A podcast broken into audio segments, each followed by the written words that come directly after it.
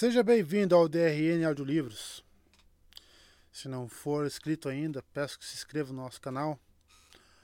Acompanhe os nossos audiolivros aí. A gente tem bastante conteúdo. Se você deseja um livro e não tiver no canal ainda, deixa nos comentários aí que eu sempre faço uma lista e tento ir atrás assim que possível. Se quiser nos dar uma força, a gente tem o Apoia-se, o Seja Membro e também o Pix. Sempre fica na descrição do canal e na descrição dos vídeos. E muito obrigado por estar acompanhando a gente nessa jornada. E vamos para as nossas leituras.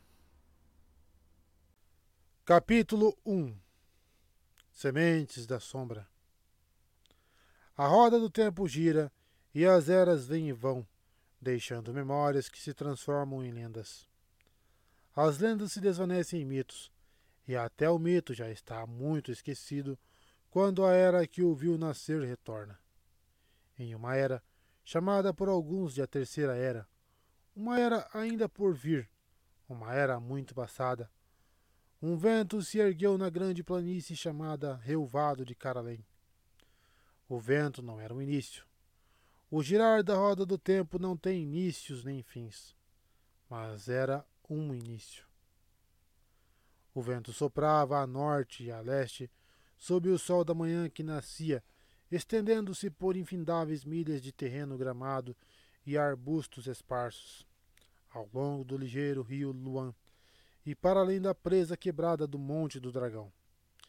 A lendária montanha que se avultava sobre as leves elevações da planície, tão alta que as nuvens a coroavam a menos da metade do pico nebuloso.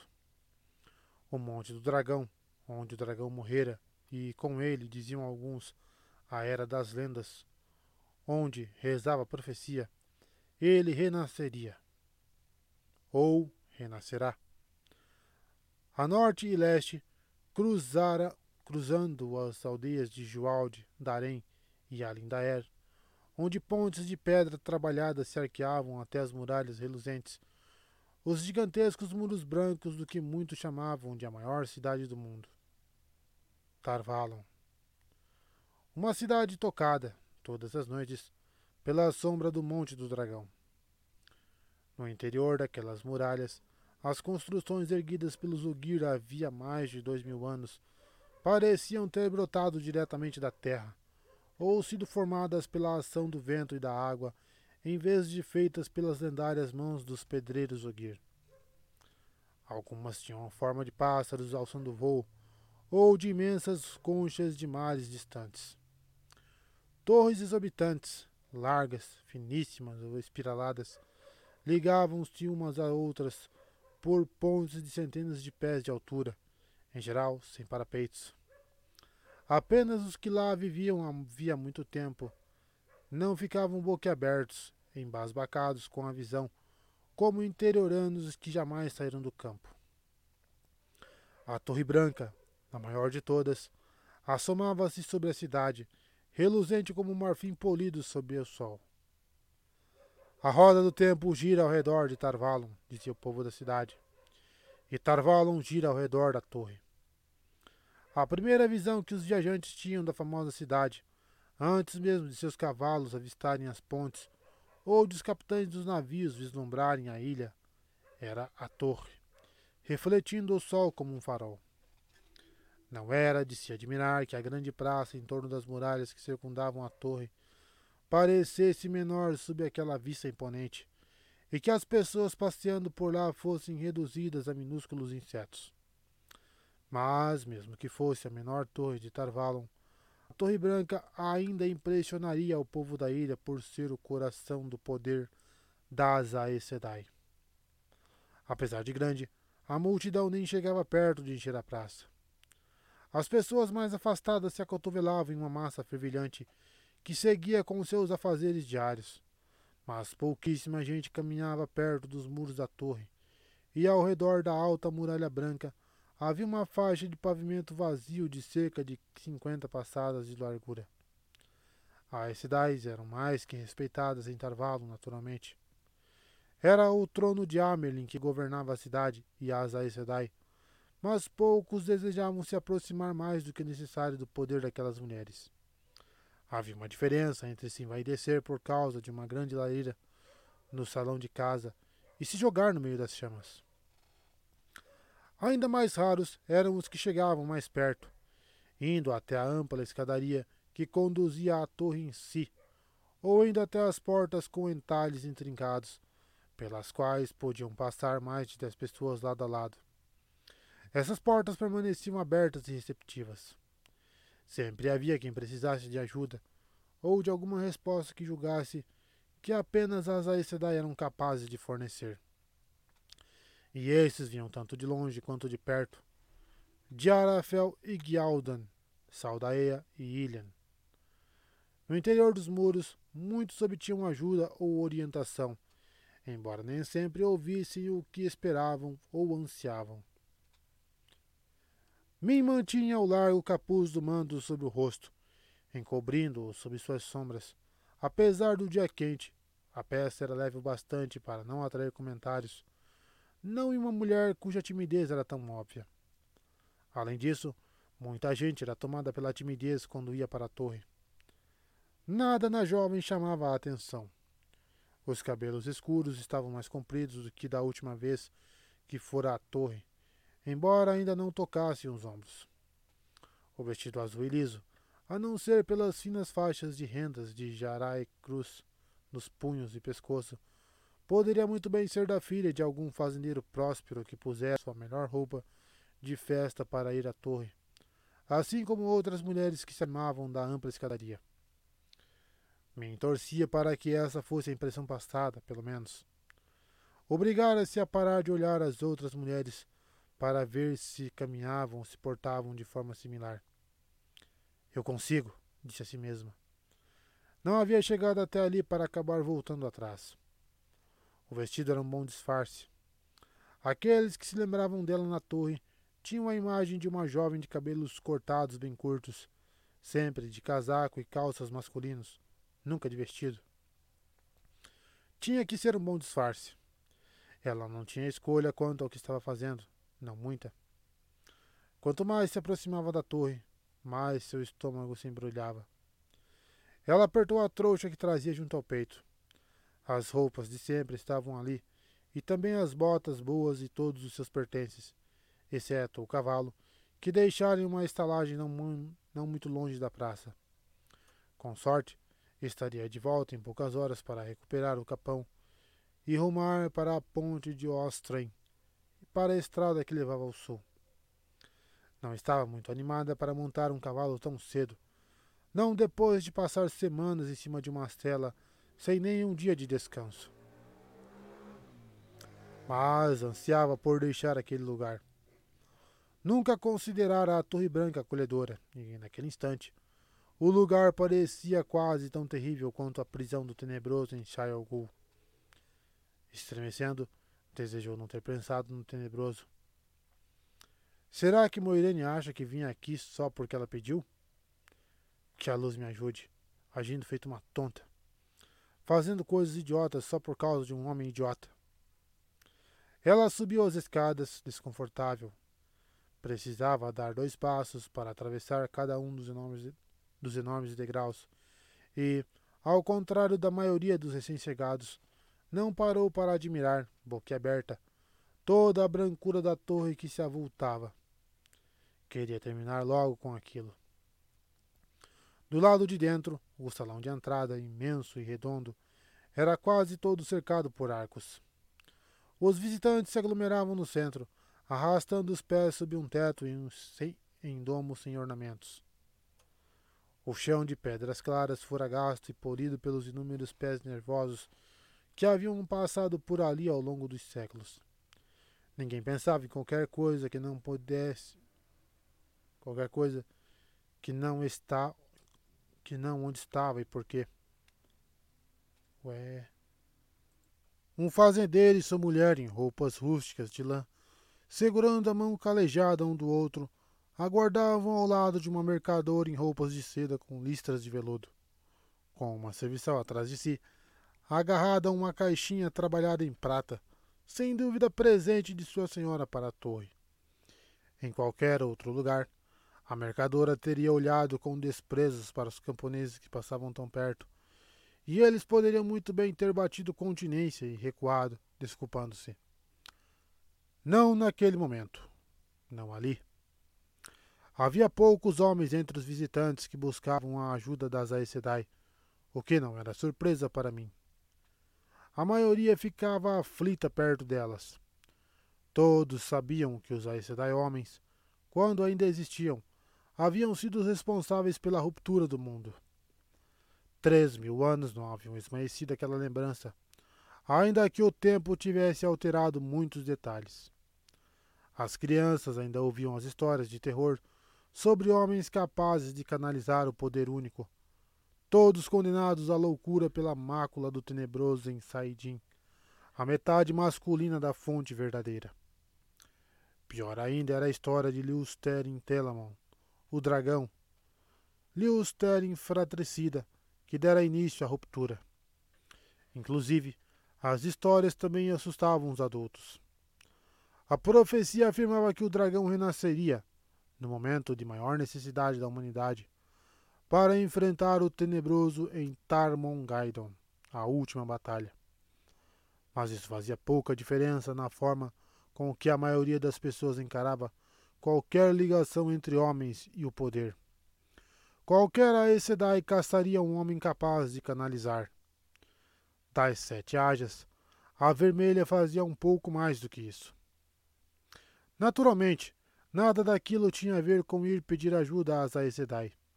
Mas poucos homens sentiam-se à vontade em ter qualquer relação com elas e com o poder. Poucos, exceto os guardiões. Cada um deles tinha um elo, um elo com uma única Aes Sedai, e não eram considerados homens comuns. Havia um ditado.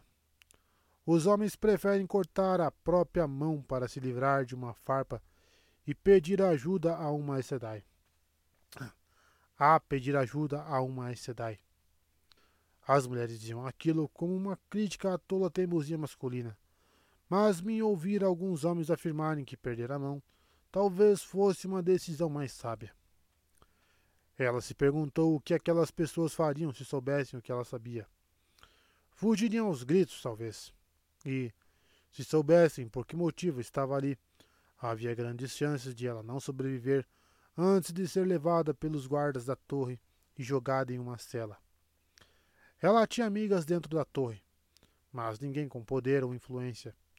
Se seu objetivo fosse revelado, era muito mais provável que, em vez de ser ajudada pelas amigas, minha acabasse arrastando todas consigo para a forca ou para o carrasco. Obrigou-se a parar de pensar daquela forma. Vou conseguir entrar. Depois vou conseguir sair. Que a luz queime Rand ao Thor por me meter nessa. Três ou quatro aceitas, mulheres da idade de mim, talvez um pouco mais velhas, andavam pelo salão circular e falavam baixinho com os visitantes. Os vestidos brancos que usavam eram lisos, a não ser por sete faixas coloridas na bainha, uma para cada haja. Vez ou outra, uma das noviças, ainda mais jovem e toda de branco, vinha para levar alguém mais para o interior da torre e a pessoa sempre acompanhava as noviças com uma estranha mistura de entusiasmo e relutância. Minha apertou ainda mais a trouxa quando uma das aceitas parou à sua frente. Que a luz a ilumine, disse a mulher de cabelos cacheados, sem muito entusiasmo. Meu nome é Faulen. Como a torre pode ajudá-la? O rosto redondo e escuro de Faulen mostrava a paciência de alguém incumbido de uma tarefa tediosa, enquanto preferia estar fazendo qualquer outra coisa. Estudando, provavelmente, pelo que me sabia das aceitas. Estudando para ser a Sedai. No entanto, o mais importante era a falta do brilho de reconhecimento nos olhos da aceita. As duas se conheceram quando Minha estivera na torre, mas não muito intimamente. Mesmo assim, me embaixou a cabeça em timidez fingida. Não era incomum. Muitos camponeses não compreendiam muito bem a enorme diferença entre as aceitas e as Aes Sedai plenas. Escondendo as feições por trás do manto, ela desviou os olhos de Faulen. Preciso fazer uma pergunta ao trono de Amerlin, começou, mas parou de falar de repente, quando três Aes Sedai pararam para observar o saguão. Duas abaixo de um dos arcos, uma abaixo de outro. Aceitas e noviças faziam mesuras quando seus caminhos a levavam perto de uma das Aes Sedai, mas, do contrário, seguiam com seus afazeres, no máximo com um tantinho mais de vivacidade. Só isso. O mesmo não acontecia com os visitantes, que pareciam passar o tempo todo prendendo a respiração. Longe da Torre Branca e de Tarvalon, teriam apenas o palpite de que as mulheres cuja idade não era possível estimar eram a Sedai, mulheres no frescor da plenitude, porém mais maduras do que os rostos suaves sugeriam. Mas na torre não havia dúvidas. Uma mulher que operasse o poder único por um longo período não era tocada pelo tempo da mesma forma que as outras. Dentro da torre, ninguém precisava ver o anel dourado da grande serpente para reconhecer uma Sedai. Uma onda de mesura se espalhou pelo grupo amontoado. Os poucos homens presentes se dobraram em reverências. Duas ou três pessoas chegaram a cair de joelhos. A mercadora rica parecia assustada, e o casal de fazendeiros ao seu lado parecia encarar uma lenda que virava realidade. A maioria apenas ouvira boatos sobre como se portar diante de uma Sedai. Era improvável que qualquer um ali, exceto os que de fato viviam em Tarvalon, tivesse visto uma delas antes e era provável que nem mesmo os habitantes da cidade já houvessem se aproximado tanto de uma. Mas não foi a presença das Sedai que me perder a fala. Às vezes, não com muita frequência, ela via as coisas ao olhar para as pessoas. Imagens e auras que se expandiam e esvaneciam em instantes. Às vezes sabia o que significavam. Era raro ter essa compreensão muito mais raro do que as visões, na verdade, mas, quando isso ocorria, nunca falhava. Ao contrário da maioria, as Aes e seus guardiões sempre exibiam imagens e auras, às vezes tão agitadas e dançantes que deixavam-me tonta. No entanto, a quantidade não influenciava a interpretação. Ela compreendia o significado das visões nas Aes com a mesma rara frequência do que nas outras pessoas. Mas dessa vez soube mais do que gostaria e estremeceu. Uma mulher esguia de cabelos negros até a cintura, a única das três que ela reconheceu, chamava-se Ananda e era da Aja amarela.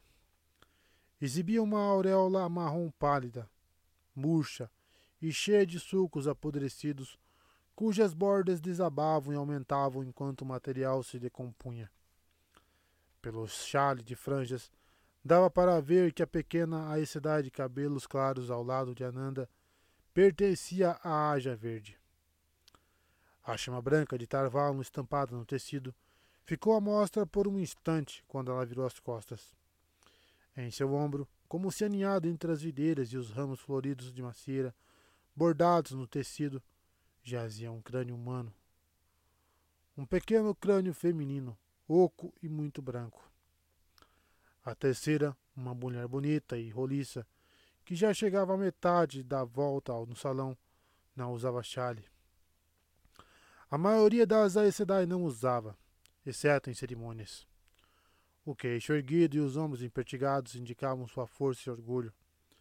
Ela parecia olhar os presentes por trás de uma cortina de sangue, os filetes carmesins descendo pelo rosto. Sangue, crânio e halo esvaneceram na dança das imagens ao redor das três. Depois surgiram e desapareceram outra vez. As visitantes as encaravam estarrecidos, vendo apenas três mulheres capazes de tocar a fonte verdadeira e canalizar o poder único. Ninguém além de mim enxergava as outras coisas. Ninguém, além de mim, sabia que aquelas três mulheres iriam morrer, todas no mesmo dia. A Amelie não pode receber a todas, explicou Faulen, mal escondendo a impaciência. A próxima audiência pública é daqui a dez dias. Diga o que quer e vou tentar arrumar uma reunião com uma irmã que tiver mais condições de ajudar. Min baixou os olhos para a trouxa em seus braços e os manteve ali, em parte para não precisar ver aquelas imagens outra vez. Todas elas. Luz. Qual era a probabilidade de três Aes Sedai morrerem no mesmo dia? Mas ela sabia. Sabia. Tenho o direito de falar com o trono de Amerlin, em pessoa. Embora existisse, era raro aquele direito ser exigido. Quem se atreveria? Toda mulher tem esse direito, e eu o requisito. Você acha que o trono de Amerlin em pessoa pode receber todos que vêm à Torre Branca? Sem dúvida alguma outra Sedai poderá ajudá-la. Faulen enfatizava os títulos como se para deixar mim constrangida. Agora explique qual é a sua pergunta. E diga o seu nome, para que a noviça saiba por quem chamar. Meu nome é. Eu Mindreda. Min estremeceu em querer. Sempre odiara seu nome. Mas a Amelie era uma das poucas pessoas ainda vivas que eu conhecia. Se pelo menos ela se lembrasse. Tenho o direito de falar com a Amelie, e minha pergunta é apenas para ela. Tenho esse direito. A aceita arqueou uma sobrancelha. Eu me endreda? Ela contorceu a boca em um sorriso divertido. E você exige seus direitos. Muito bem. Vou avisar a curadora das crônicas que você deseja ver a Amelie em pessoa. Eu me endreda. Min quis dar um tapa na mulher pela forma como ela enfatizou o nome, mas, em vez disso, respondeu apenas em um murmúrio forçado. Obrigada. Não me agradeça ainda. Não tenho dúvidas de que a curadora levará horas para responder e de certo dirá que você pode fazer essa pergunta à mãe na próxima audiência pública. Aguarde com paciência, eu me endreda. Ao se virar para sair, ela deu um sorriso falso, quase desdenhoso. Rangendo os dentes, Minha agarrou a trouxa e foi se encostar na parede entre dois arcos, onde tentou se mesclar a parede de pedra clara e ornamentada. Não confie em ninguém e evite ser notada até encontrar a Amirlin, dissera Moirene. Moirene era a única Aes em quem ela confiava. Na maioria das vezes. De qualquer forma, era um bom conselho. Ela só precisava chegar até a Amirlin e tudo estaria terminado. Poderia recolocar as próprias roupas, rever as amigas e partir. Não precisaria se esconder. Sentiu-se aliviado em notar que as Sedai haviam ido embora. Três daquelas mulheres morrendo no mesmo dia. Era impossível. Não havia outra palavra. Ainda assim, iria acontecer. Nada que ela fizesse ou dissesse poderia mudar isso. Sempre sabia o significado de uma das visões. Esta acontecia. Mas era preciso contar a Amelie a respeito. Talvez fosse tão importante quanto as notícias de Moiraine, embora fosse difícil acreditar. Outra seita chegou para substituir Faulen e me visualizou barras flutuantes em volta do rosto bochechudo como uma jaula. Sherian, a mestra das noviças, olhou para o salão.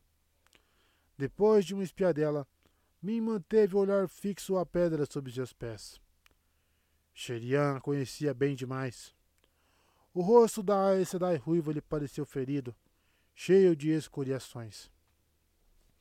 Era apenas a visão, naturalmente, mas me precisou morder o lábio para sufocar o ruído de surpresa que quase soltou.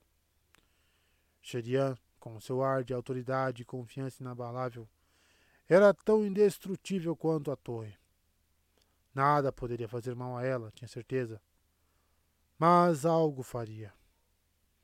Uma Aes Sedai que Min não conhecia, usando o chale da aja marrom, levava à porta uma mulher robusta, vestida em lã vermelha, da mais fina urdidura.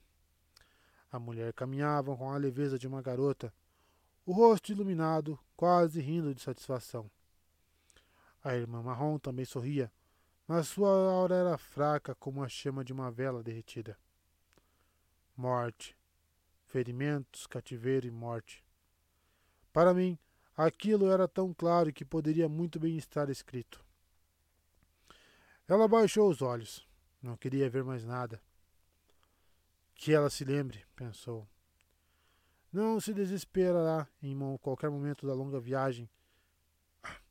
Não se desesperar em qualquer momento da longa viagem desde as montanhas da névoa, nem mesmo nas duas ocasiões em que tentaram roubar seu cavalo. Mas, no momento, estava desesperada. Luz, permita que ela se lembre do, seu, do meu maldito nome. Senhora Elmindreda? Min levou um susto. A noviça de cabelos negros parada à sua frente mal tinha idade para estar longe de casa. Devia ter quinze ou dezesseis anos, mas se esforçava para manter a dignidade. Sim, sou eu. Este é o meu nome. Sou Sara. Querer me acompanhar? A voz aguda da menina adquiriu um tom de assombro. O trono de Amerlin vai recebê-la em seu gabinete. Min soltou um suspiro aliviado e seguiu a moça, ansiosa. O capuz fundo do manto ainda cobria seu rosto, mas não a impedia de ver. Quanto mais via, maior a ansiedade por encontrar a Amirlin.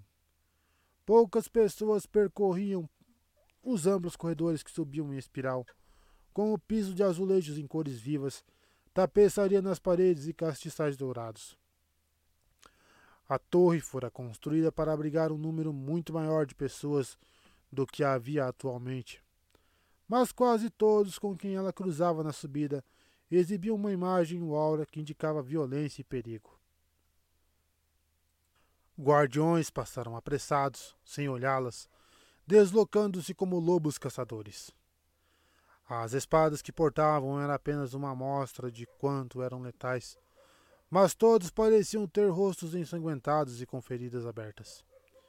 Espadas e lanças dançavam sobre suas cabeças, ameaçadoras.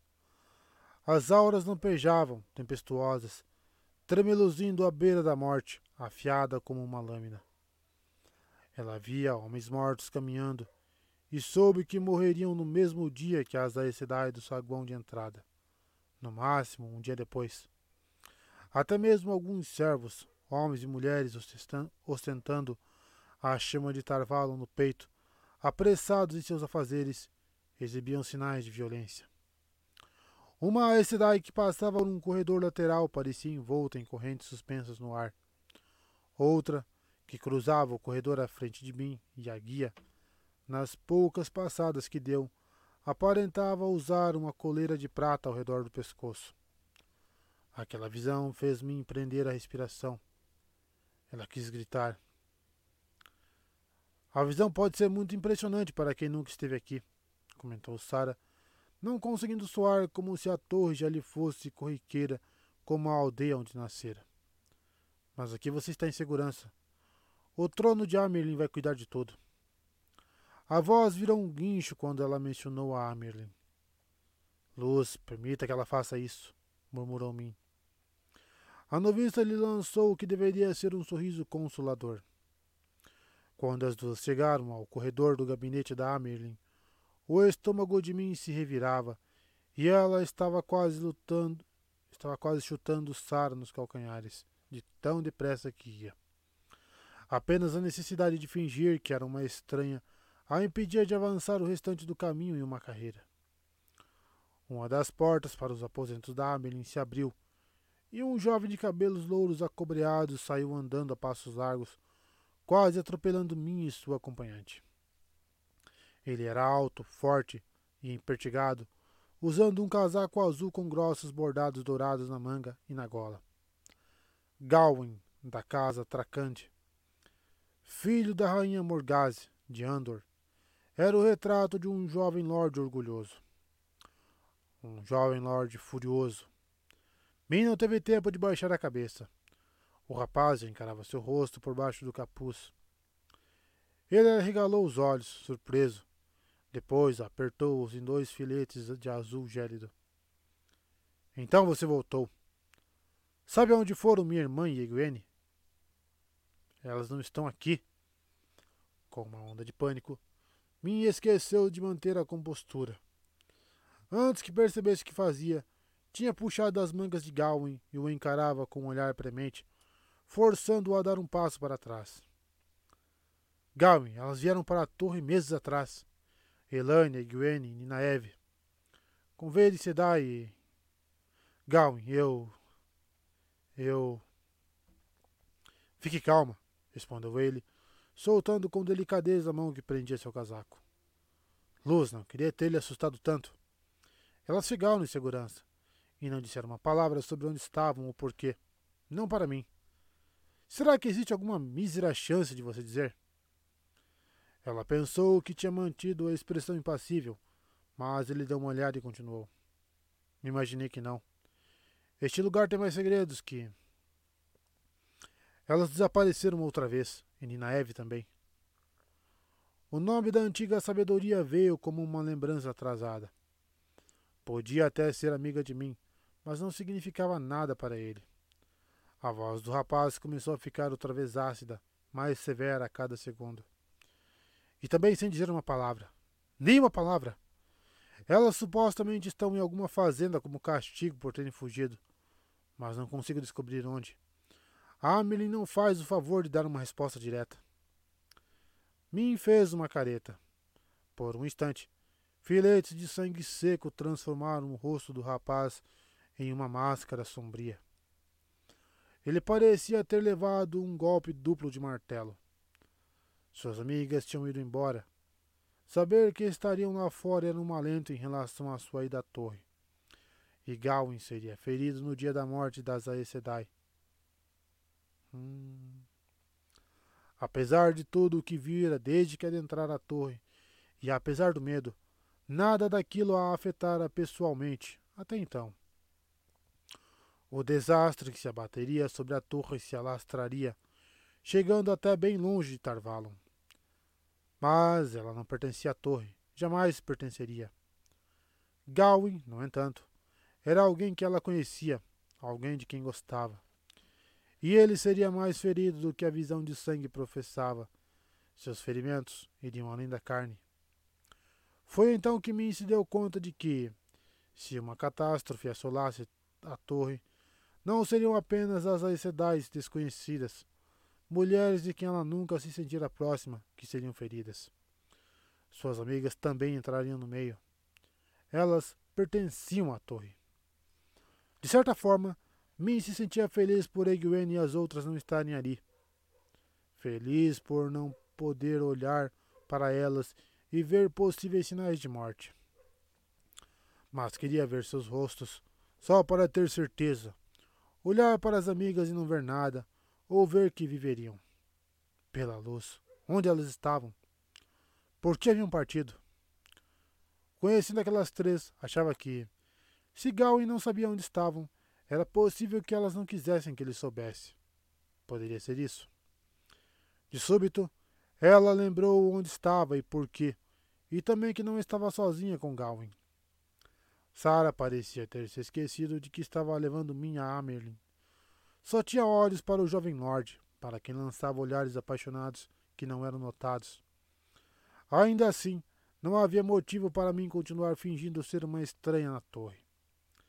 Estava diante da porta da Amerlin. Nada mais poderia impedi-la. Gawain. Não sei onde elas estão, mas se estiverem mesmo cumprindo uma pena em uma fazenda, devem estar suadas e cobertas de lama até os quadris. Nesse caso, você vai ser a última pessoa que elas vão querer que as veja.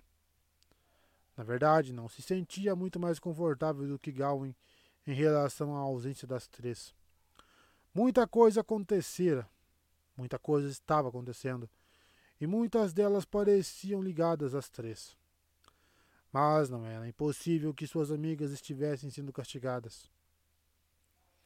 E você não vai ajudá-las se deixar a Amelie irritada. Não sei se elas estão em uma fazenda. Não sei nem mesmo se estão vivas. Por que tanto disfarce e dissimulação se elas estiverem apenas colhendo ervas?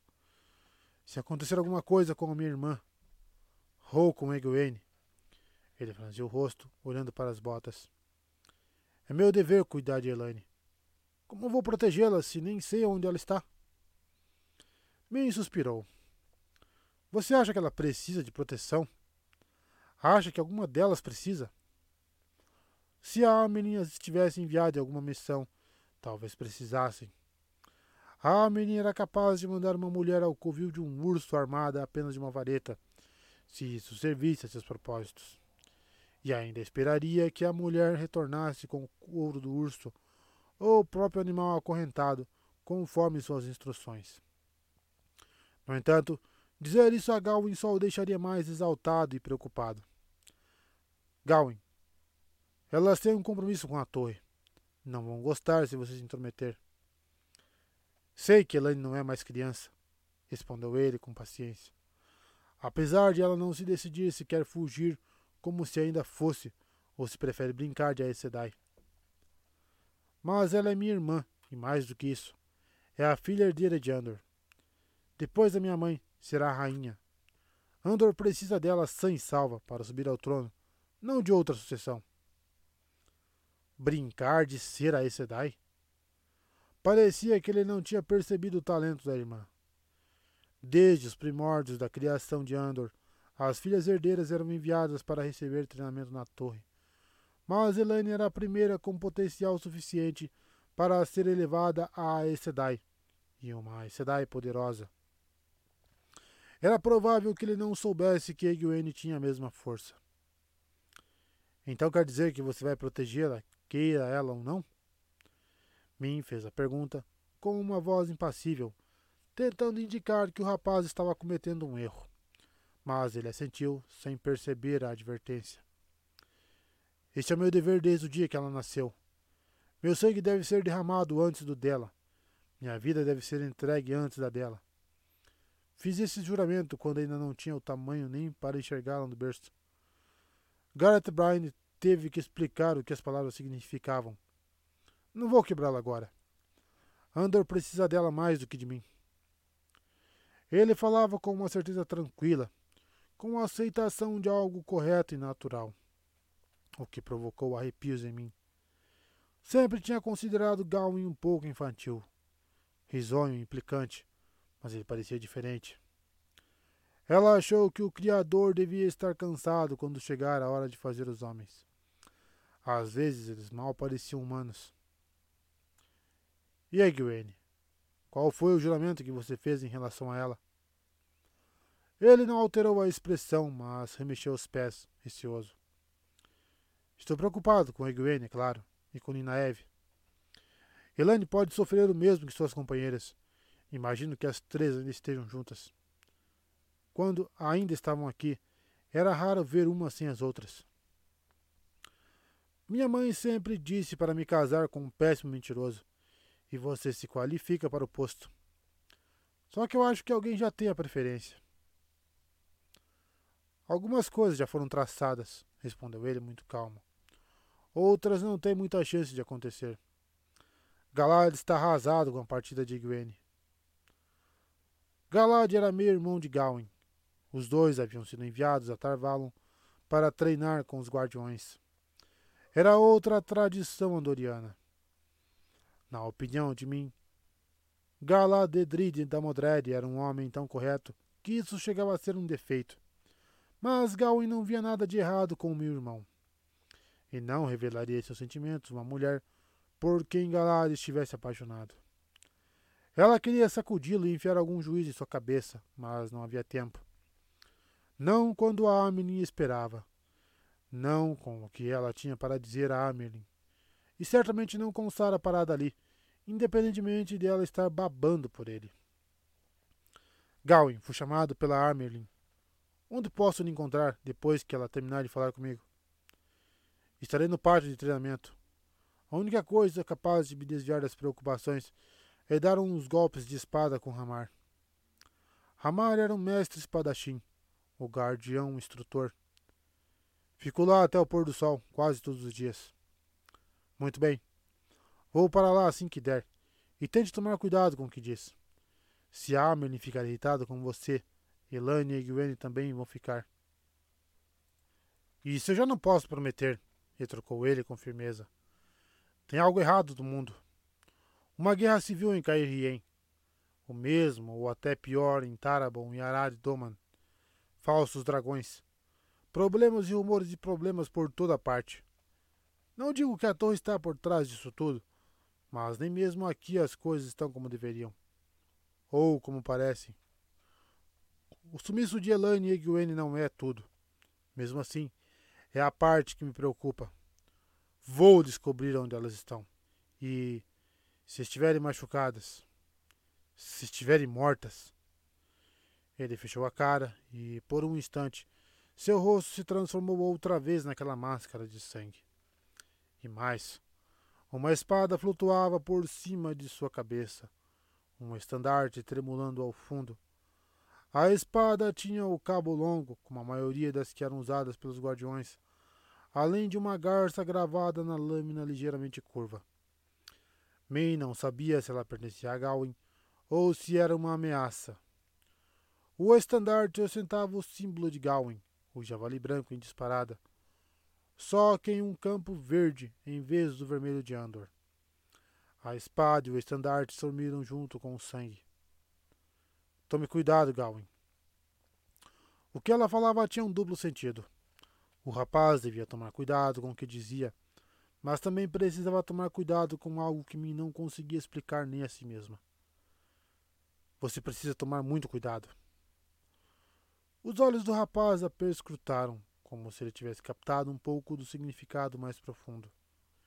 Eu. vou tentar, disse por fim. Então escancarou um sorriso, quase igual ao que ela se lembrava de ver em seu rosto, mas o esforço para mantê-lo era evidente. Acho melhor eu voltar para o pátio de treinamento, se quiser me manter à altura de Galad. Consegui ganhar duas vezes de Ramar nas cinco disputas de hoje de manhã mas Galad ganhou três da última vez que se deu ao trabalho de aparecer por lá. De súbito, ele pareceu vê-la pela primeira vez, e o largo sorriso tornou-se genuíno. Você deveria usar vestidos mais vezes. Fica muito bem assim. Não esqueça, vou ficar lá até o, até o sol se pôr. Enquanto ele se afastava, quase com a graça mortal de um guardião, Min percebeu que ele usava o vestido por cima dos quadris. Parou na mesma hora. Que a luz queime todos os homens. Sara soltou um suspiro, como se tivesse passado o tempo todo prendendo a respiração. Ele é muito bonito, não é? perguntou, imersa em devaneios. Não tão bonito quanto Lord Galad, é claro. E vocês se conhecem bem. A frase saíra quase como pergunta, mas era metade afirmação. Min reproduziu o suspiro da jovem. A garota falaria com as amigas no alojamento das noviças. O filho de uma rainha era assunto comum no mundo das fofocas, ainda mais se fosse bonito e se portasse como um herói dos contos dos menestréis. Uma mulher estranha só abria espaço para especulações interessantes, mas ela não podia fazer nada. De qualquer modo, a essa altura, especulações não causariam mal algum. O trono de Amelin deve estar se perguntando por que ainda não chegamos, comentou. Sara voltou a si com um olhar assustado e engoliu em seco. Agarrou a manga de mim e deu um pulo para abrir as portas, puxando a visitante atrás de si. No instante em que as duas entraram, a noviça se curvou em uma rápida mesura e gritou em pânico. Trouxe a moça, Liane Sidai. A senhora Eumindreda? O trono de Armelin queria vê-la? A mulher alta de pele morena, que ocupava a antessala, usava a estola da curadora das crônicas, cujo tecido de um palmo de largura era azul, para mostrar de que haja ela fora elevada. Com as mãos na cintura, a mulher esperou a Univissa terminar de falar e a dispensou em um tom áspero. Já demorou demais, criança. Retorne às suas tarefas. Sara fez outra mesura e saiu com a mesma ligeireza com que entrara. Min continuava encarando o chão, o capuz ainda puxado sobre o rosto. O descuido diante de Sara já fora terrível. Pelo menos a noviça não sabia seu nome. mas Liane a conhecia melhor do que qualquer um na torre, exceto pela Amirlin. Min tinha certeza de que já não fazia diferença, mas, depois do que acontecera no, no corredor, pretendia seguir as instruções de Moiraine até ficar com, sozinha com a Amerlin. Dessa vez, suas preocupações não adiantaram. Liane deu dois passos, puxou o capuz para trás e soltou um grunhido como se tivesse acabado de levar um soco na boca do estômago. A jovem ergueu a cabeça e a encarou de volta com uma expressão desafiadora, tentando fingir que não tentara passar despercebida. A curadora tinha cabelos lisos e escuros, apenas um pouco mais compridos que os da própria mim. E a expressão da Sedai era um misto de surpresa e desgosto pela própria surpresa. Então você é Elmindreda, não é? inquiriu Liane com a voz ácida. Ela sempre falava assim. Devo dizer que fica melhor nesse vestido do que nos trajes habituais. É só mim, Liane Sedai, por gentileza. A garota tentou manter o rosto firme, mas era difícil não olhar feio. A voz da curadora traía seu divertimento. Por que sua mãe tivera de dar a mim justo o nome de uma personagem histórica que passava a maior parte do tempo suspirando pelos homens? Ou então os inspirando a compor música sobre seus olhos ou sorriso? Muito bem, Min. Não vou perguntar onde você esteve, nem porque voltou usando o vestido, e pelo que parece, querendo falar com a Amelie.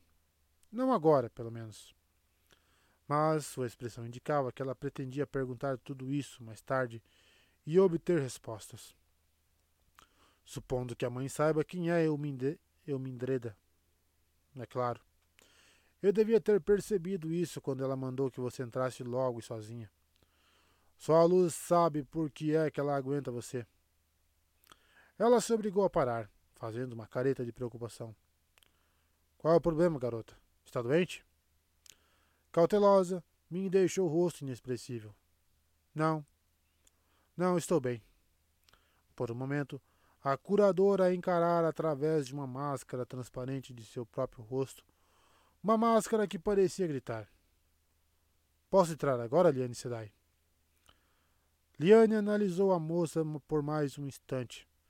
Depois inclinou a cabeça de um jeito brusco, indicando a câmara interna. Entre logo. O pulo que me deu para obedecê-la teria satisfeito até a, capta, a capataz mais rígida. O gabinete do trono de Amerlin fora ocupado por muitas mulheres importantes e poderosas ao longo dos séculos, e lembretes disso preenchiam o cômodo, desde a comprida lareira de Candor, no momento apagada, toda de mármore dourado, até as paredes com painéis de madeira clara raiadas, duras como ferro, entalhados com imagens de bestas magníficas e pássaros plumados. Os painéis haviam sido trazidos das misteriosas terras para além do deserto Aiel havia mais de mil anos, e a lareira tinha o dobro da idade. A pedra vermelha polida no piso viera das montanhas da névoa. Compridas janelas em arco levavam uma varanda. A pedra iridescente que as emoldurava brilhava como pérola recuperada dos resquícios de uma cidade naufragada no mar das tempestades, como a ruptura do mundo, e ninguém jamais vira qualquer coisa parecida. No entanto, Siwan Sanch, a ocupante atual, era a filha de pescadores de Tear, e a mobília que escolhera era simples, ainda que bem acabada e muito lustrosa. A mulher estava sentada em uma cadeira robusta atrás de uma mesa tão simples que não se destacaria em uma casa de fazenda. A única outra cadeira do recinto, tão humilde quanto a primeira, ficava sempre em um dos cantos, mas no momento, diante da mesa, por cima de um tapete taireno pequeno e simples, todo em tons de azul, marrom e dourado. Meia dúzia de livros jaziam abertos nos altos suportes de leitura pela sala. Isso era tudo.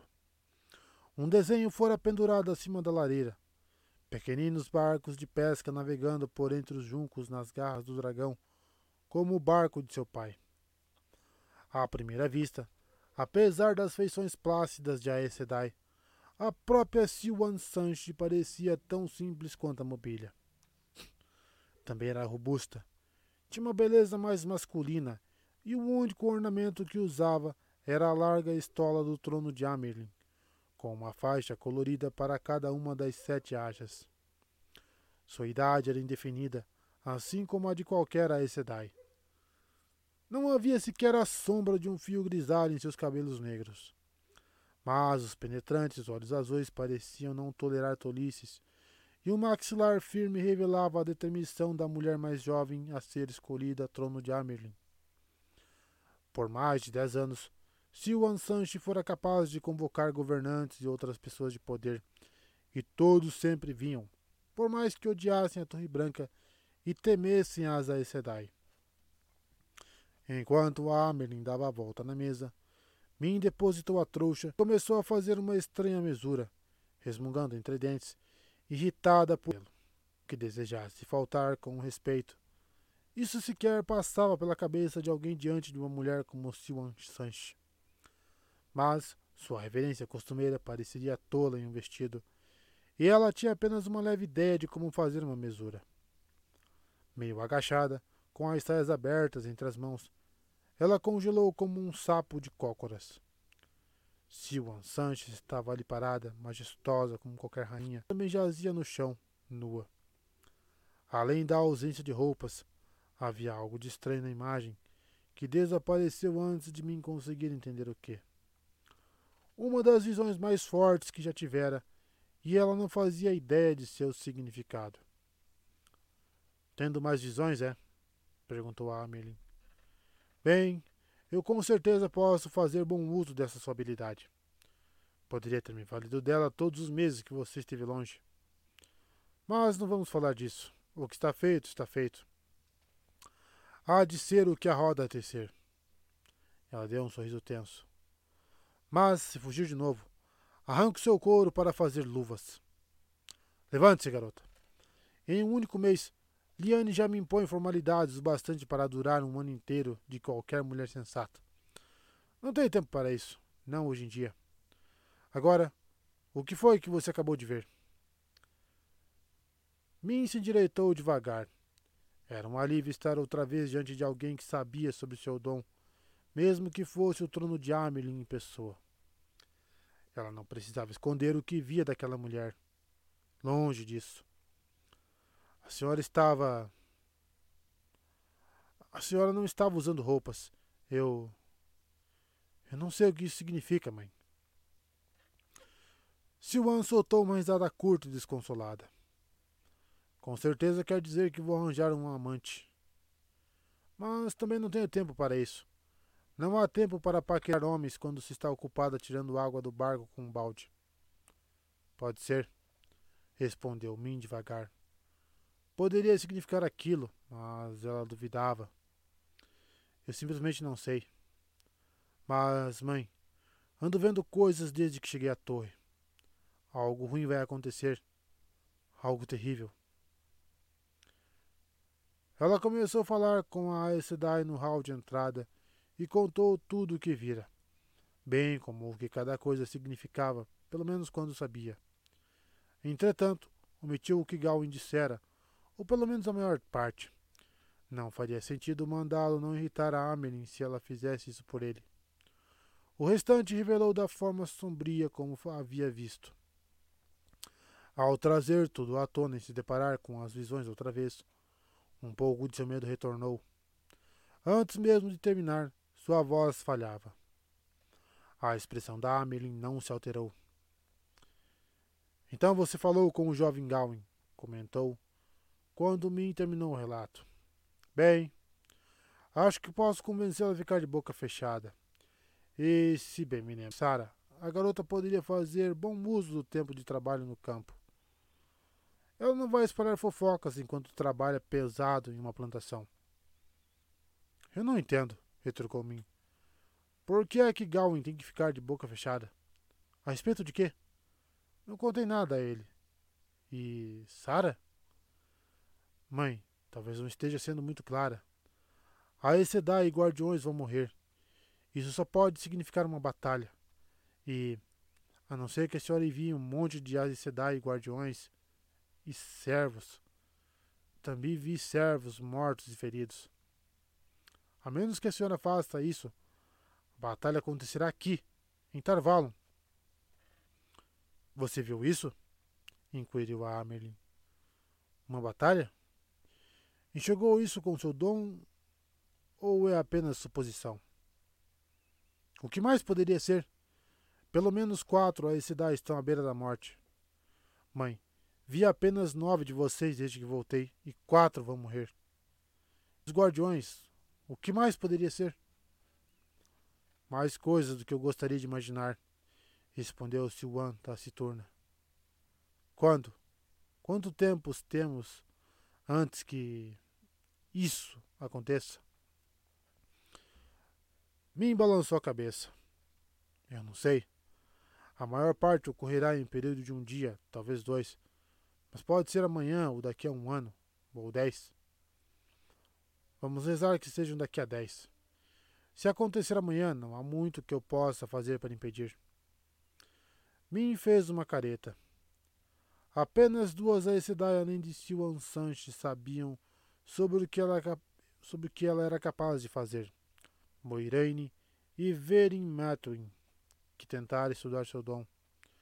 Ninguém mais do que ela sabia. Ninguém entendia mais do que ela como a coisa funcionava. Só sabiam que nada tinha a ver com o poder.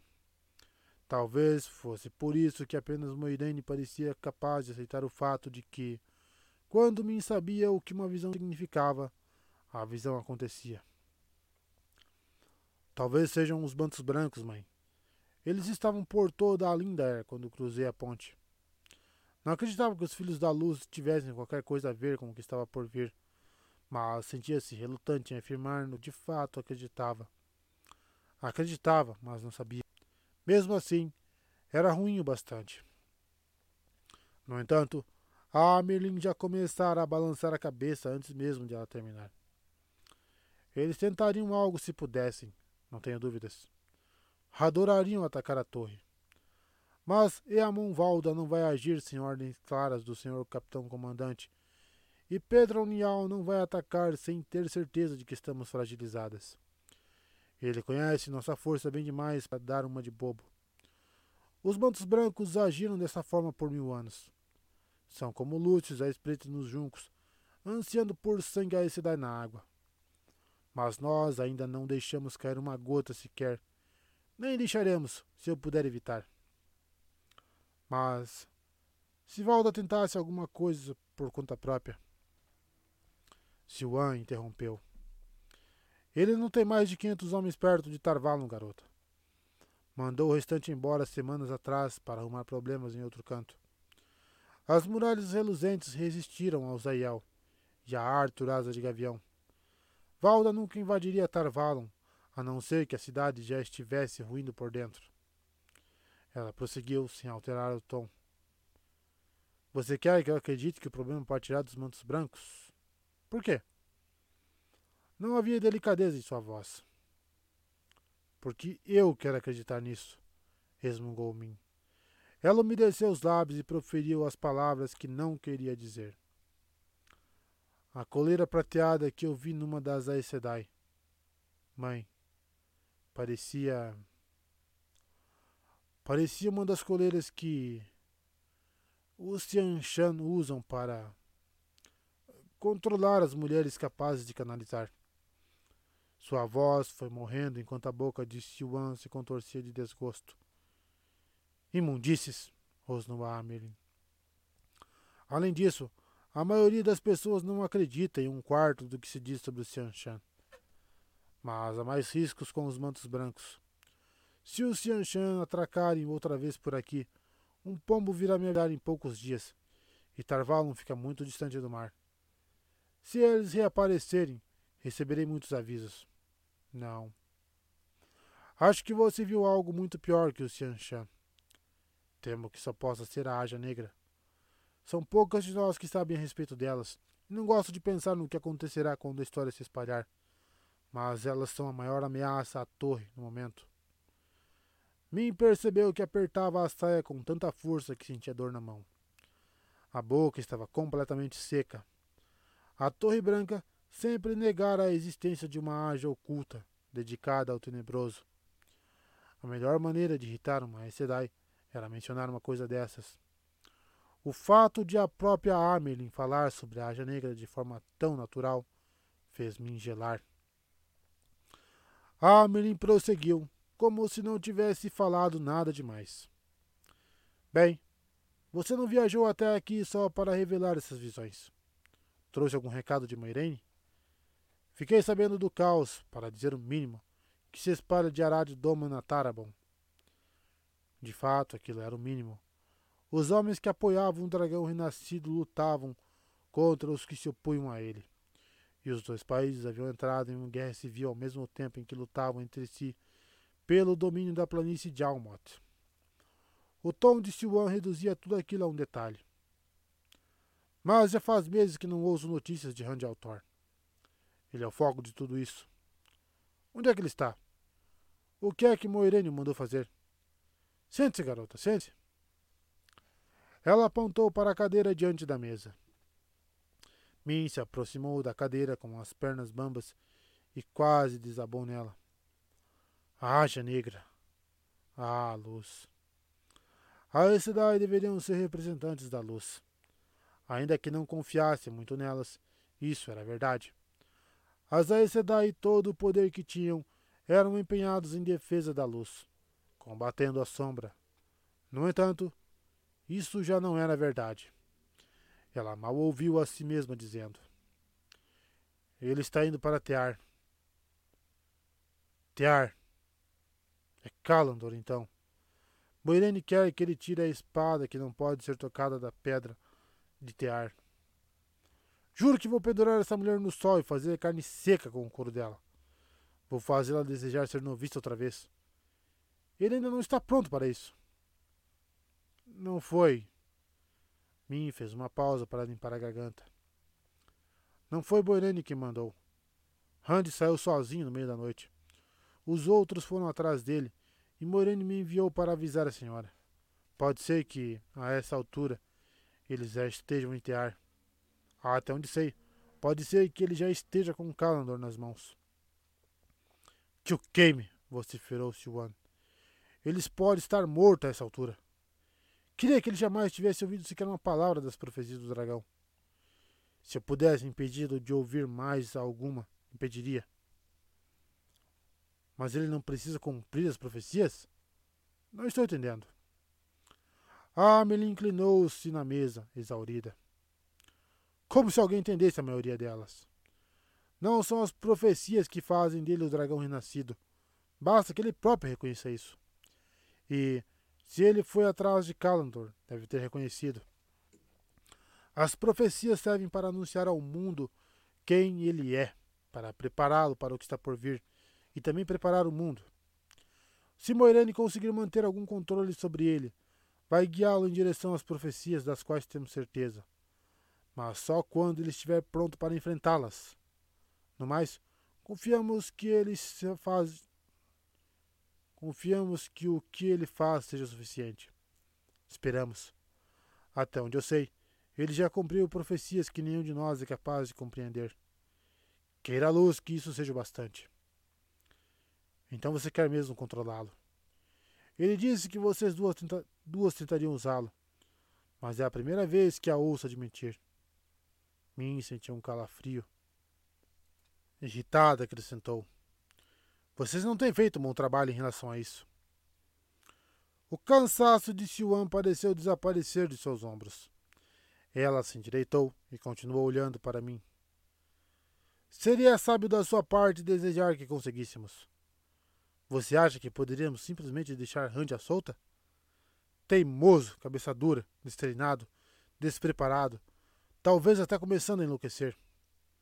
Acha que poderíamos confiar a vida dele ao padrão, ao seu próprio destino, como em alguma história?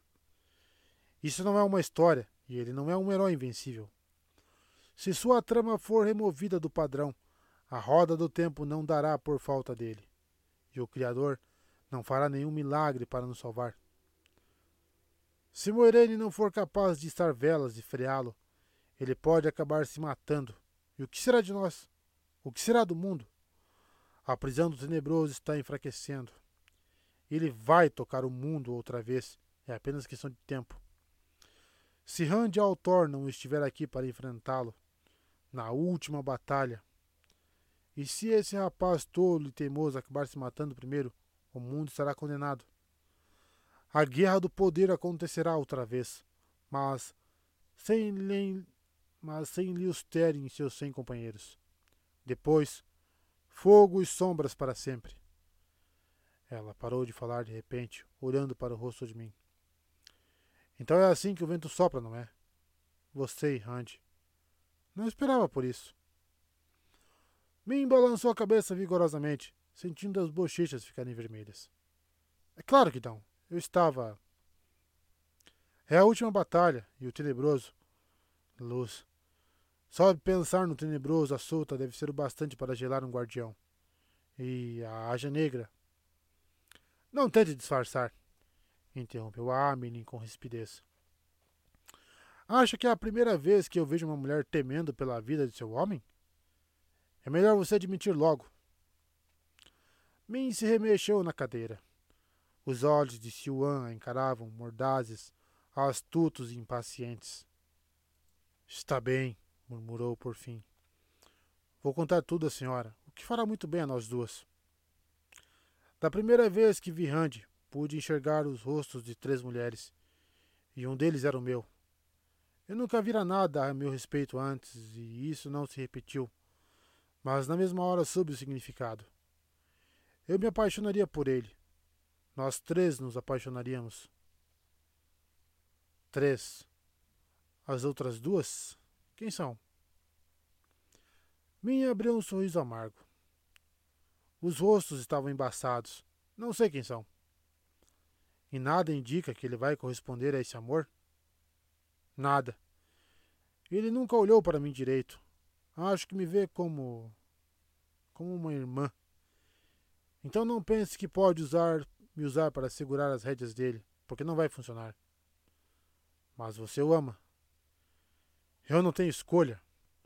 Min tentou suavizar o tom emburrado da voz. Tentei tratar essa história como uma brincadeira, mas já não consigo rir. A senhora pode não acreditar em mim, mas quando sei o que uma coisa significa, significa essa coisa acontece. Amelin tamborilou nos dedos os dedos nos lábios e observou mim, contemplativa. Aquele olhar era preocupante. Min não tivera a intenção de se expor ao ridículo ou de revelar tanto. Não contara tudo, mas sabia que, naquela altura, já deveria ter aprendido a não dar qualquer vantagem a uma Sedai, ainda que não fosse capaz de entender como ela a usaria. As Sedai eram peritas em encontrar usos para informações que tinham. Mãe, Dei o recado de Moirene e contei tudo o que sei sobre o significado das minhas visões.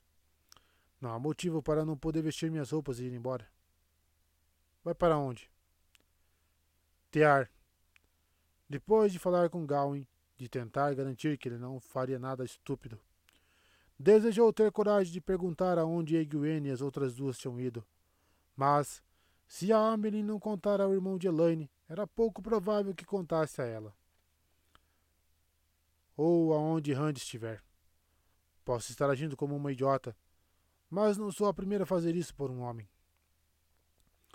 Mas é a primeira a agir como um idiota por causa do dragão renascido. Será perigoso ficar perto de Rand Altor depois que o mundo descobrir quem e o que ele é.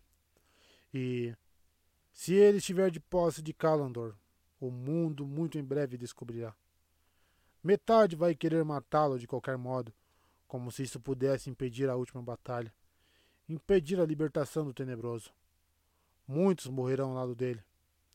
Pode ser melhor que você fique aqui. A menina soava solidária, mas me achou que fosse falso. Não acreditava que Siwan Sanchi fosse capaz de solidariedade. Vou correr o risco, talvez eu possa ajudá-lo. Com as minhas visões. Não é como se a torre fosse mais tão segura não enquanto ainda houver irmãs vermelhas por aqui. Quando virem um homem capaz de canalizar esquecerão a última batalha e as profecias do dragão. Muitos outros farão o mesmo, interrompeu Siwan calma. É difícil abandonar antigos pontos de vista para todo mundo, inclusive para a Sedai. Min lançou um olhar intrigado à mulher. Ela parecia estar tomando seu lado. Não é segredo que sou amiga de Egwene e Ninaeve, e também não é segredo que elas são da mesma aldeia de Rand. Para a Ágia Vermelha, isso já será suficiente. Quando a torre descobrir que ele é, provavelmente serei presa no mesmo dia. Assim como Egwene e Ninaeve, se a senhora não as tiver escondido em algum lugar. Então você não pode ser reconhecida. Não se pega um peixe capaz de ver a rede. Sugiro que deixe de usar os casacos e calças por um tempo. A Amelin deu um sorriso que parecia o de um gato para um rato. E qual é o peixe que a senhora espera capturar comigo de isca? perguntou Min, a voz fraca. Achava que sabia e desejou desesperadamente estar errada. Seu desejo não impediu as palavras da Amerlin. Haja negra. Treze delas fugiram, mas temo que algumas tenham ficado. Não sei em quem posso confiar. Por um tempo, não confiei em ninguém. Você não é amiga das trevas, sei disso. E esse seu dom pode ser de alguma ajuda. Na pior das hipóteses, você seria apenas mais um par de olhos confiáveis. A senhora estava planejando isso desde a hora em que eu entrei, não é mesmo? É por isso que quer manter Gal e Sara quietos. A raiva crescia dentro de mim como vapor em uma chaleira. A mulher dizia sapo e esperava que os outros saíssem pulando. E o fato disso geralmente acontecer só piorava as coisas.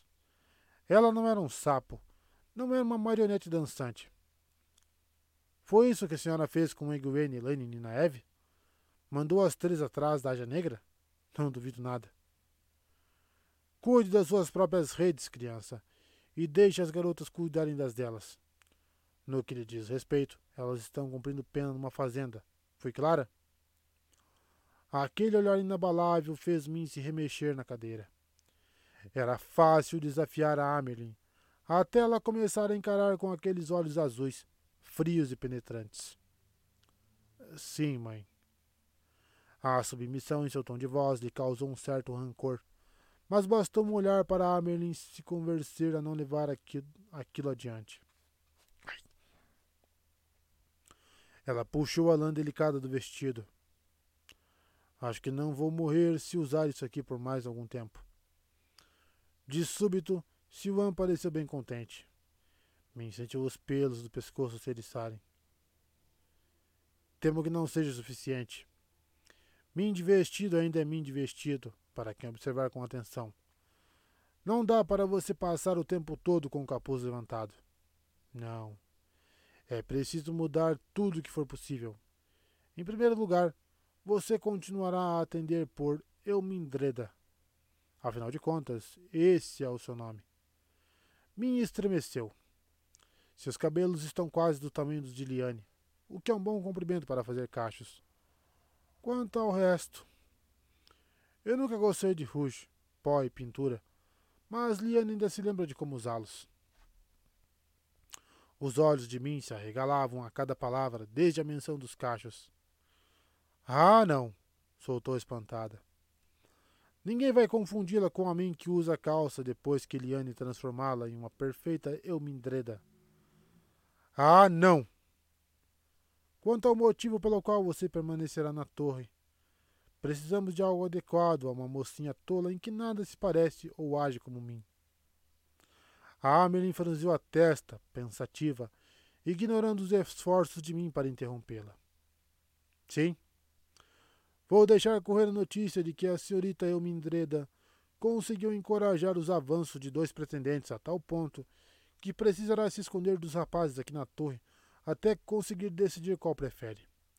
Algumas poucas mulheres ainda pedem abrigo todos os anos, e às vezes por razões tão bobas quanto esta. Seu rosto ficou sério, e os olhos se aguçaram. Se ainda estiver pensando em tear, reconsidere. Considere se será mais útil a Rand lá ou aqui. Se a Arya nega destruir a torre, ou pior, tomar o controle, ele perderá até a pouca ajuda que posso dar. Você é uma mulher ou uma garotinha apaixonada? Sem escapatória, Min podia ver claramente a corrente em sua perna. A senhora consegue convencer os outros? A senhora sempre consegue convencer os outros, mãe? Dessa vez, o sorriso da Amelie saiu ainda mais frio.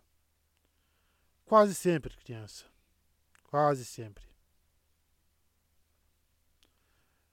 Mexendo no chale de franjas vermelhas, Hilaida encarava, pensativa, a porta do gabinete da Amelie, pelo qual as duas jovens haviam desaparecido. A noviça reapareceu quase no mesmo instante. Olhou para a Sedai e baliu como uma ovelha assustada. Ela pensou tê-la reconhecido, embora não conseguisse lembrar o nome da garota. Tinha coisas mais importantes a fazer do que ensinar crianças imprestáveis.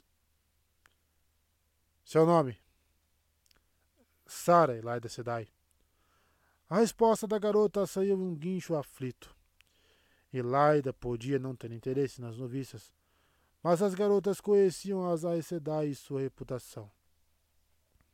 Então ela se lembrou da garota uma avoada com habilidade medíocre que jamais teria poder real. Era difícil que ela soubesse qualquer coisa além do que Elaida já vira e ouvira, ou que se lembrasse de algo além do sorriso de Gawain, para dizer a verdade. Uma tola. Elaida dispensou com um gesto. A garota se curvou em uma mesura tão profunda que seu rosto quase tocou os azulejos do chão. Depois saiu em disparada. Elaida não a viu partir. A irmã vermelha já dera as costas, esquecendo a noviça. Enquanto seguia pelo corredor, o rosto plácido não exibia uma linha sequer, mas os pensamentos fervilhavam. Ela sequer notara as serviçais, noviças e aceitas que desviavam de seu caminho, inclinando-se em mesuras ao vê-la passar. Em dado momento, quase tombou, trombou com uma irmã marrom que andava com a cara enfiada em um monte de anotações. A marrom rolista deu um pulo para trás, soltando um ganido assustado que Elaida mal ouviu. Com ou sem vestido, ela conhecia a jovem que entrara para ver a Amerlin. Era mim, que por alguma razão misteriosa passara muito tempo com a Amerlin na primeira visita à torre. Mim, muito amiga de Elaine, Egwene e Ninaeve. A Amelie estava escondendo o paradeiro daquelas três. Elaida tinha certeza. Todas as informações de que estavam cumprindo pena em uma fazenda haviam passado por três ou quatro bocas desde Siwan Sanche. Distância mais do que suficiente para encobrir qualquer mentira. Sem mencionar o fato de que todos os seus consideráveis esforços para encontrar essa fazenda haviam sido em vão. Que a luz queime! Por um instante, a raiva estampou seu rosto. Ela não sabia ao certo se falava de Simon Sanche ou da filha herdeira. Qualquer uma serviria. Uma aceita esguia ouviu suas palavras e a encarou, tão branca quanto o vestido que a usava. Elaida continuou avançando a passos largos, sem nem reparar na jovem. Além de tudo, estava furiosa por não conseguir encontrar Elaine. Ela às vezes tinha capacidade de prever eventos futuros. Apesar de fracas e eventuais, as previsões ainda eram mais do que qualquer Aes fizera nesse quesito desde Guitar Amoroso, que morrera havia vinte anos. A primeira previsão de Elaida, quando ainda era aceita e já sabia bastante para manter a discrição, fora que a linhagem real de Andor seria a chave para derrotar o Tenebroso na última batalha procurar uma posição próxima de Morgase, assim que ficou claro que ela subiria ao trono, e construir a sua influência com muita paciência, ano após ano. Agora, tanto esforço e sacrifício poderia ter sido Amerlin, se não tivesse concentrado todas as energias em Andor. Talvez acabasse em nada, pois Selânia estava desaparecida. Com dificuldade, Voltou a pensar no que era importante naquele momento. Egwene e Naeve pertenciam à mesma aldeia que aquele rapaz estranho, Rand Altor. E mim também o conhecia, por mais que tivesse tentado esconder o fato. Rand Altor estava no centro de tudo. Elaida só vira o suposto pastor de dois rios. Elaida só vira uma vez o suposto pastor de dois rios, distrito de Andor, que tinha feições idênticas às de um Aiel. A previsão viera logo que pusera os olhos no rapaz. Ele era Taverém, um dos raros indivíduos que, em vez de serem tecidos no padrão conforme a escolha da roda do tempo, forçavam o padrão a se moldar em torno deles, pelo menos por um tempo. Elaida vira, ao redor de Rand, um turbilhão de, de caos que incluía briga e cisão em Andor e talvez em outros pontos do mundo. Andor precisava ser mantida intacta, não importava o que acontecesse. Sua primeira previsão a convencera disso. Havia mais tramas o suficiente para, para capturar Siwan em sua própria rede.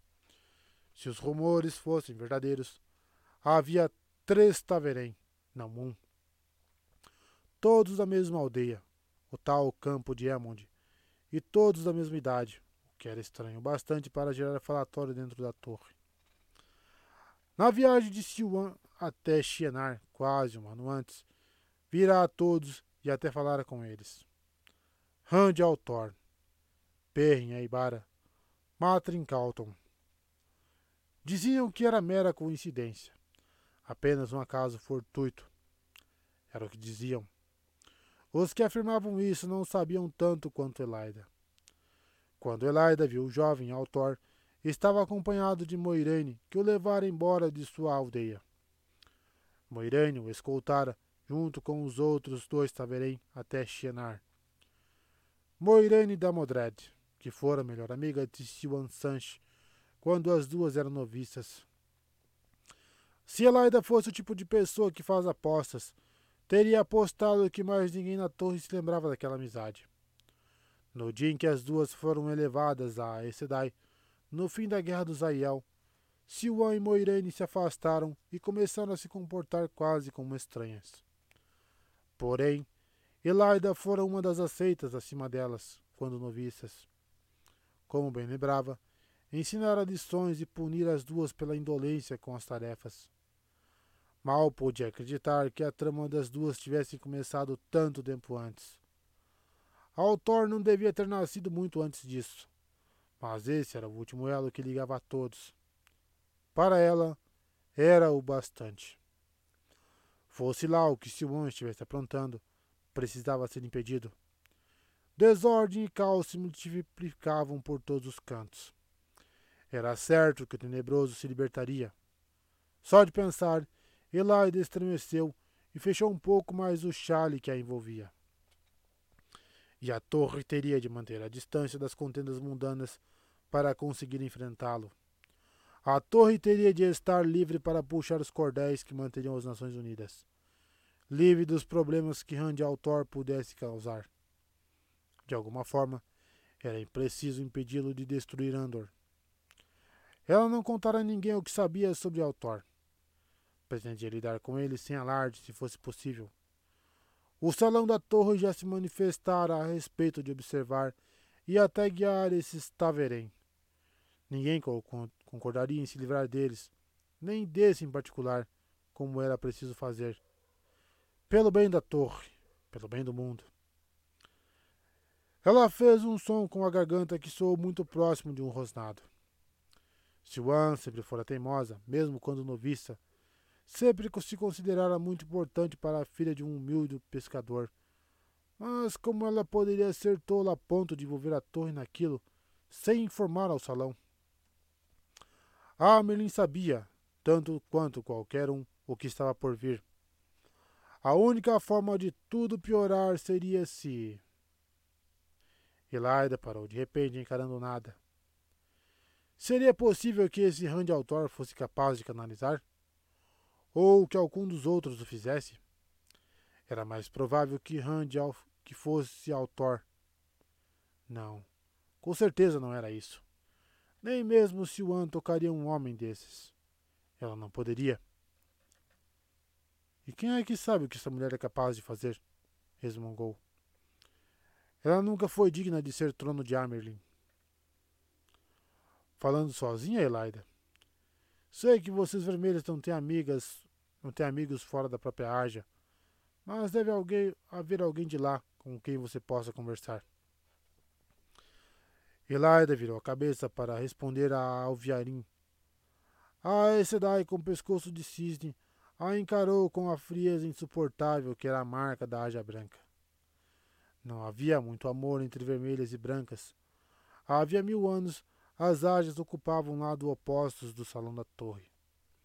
As brancas apoiavam as azuis, e Siwan fora uma azul. Mas as brancas se orgulhavam de sua impassível sensatez. Me acompanhe, pediu Elaida. A Alviarinha hesitou antes de se pôr ao lado dela. A princípio, a irmã branca arqueou a sobrancelha afrontosa ao que Elaida tinha a dizer em relação a Siwan. Mas, antes do fim da conversa, já ostentava o seio franzido em concentração. Você não tem como provar qualquer coisa imprópria, disse quando Elaida enfim se encalou. Por enquanto não, respondeu Elaida com firmeza. Quando Alviarim assentiu, ela se permitiu abrir um sorriso tenso. Era um começo. De um jeito ou de outro, Siwan seria detida antes de conseguir destruir a torre. Bem escondido entre um grupo de folhas de couro acima da margem norte do rio Taren, Dain Bornhald jogou o manto branco para trás, o sol dourado e flamejante estampado no peito, e ergueu o rígido tubo de couro da luneta até o olho. Uma nuvem de pequenas picadinhas uniu ao seu redor, mas ele os ignorou. Na aldeia de Barca do Tarim, do outro lado do rio, era possível ver as compridas casas de pedra erguidas sobre fundações altas, como proteção contra as cheias que ocorriam toda a primavera. Os aldeões, debruçados nas janelas ou parados no pé das escadas, observavam os trinta cavaleiros de mantos brancos em seus cavalos em reluzentes placas e malhas. Putz, povinho.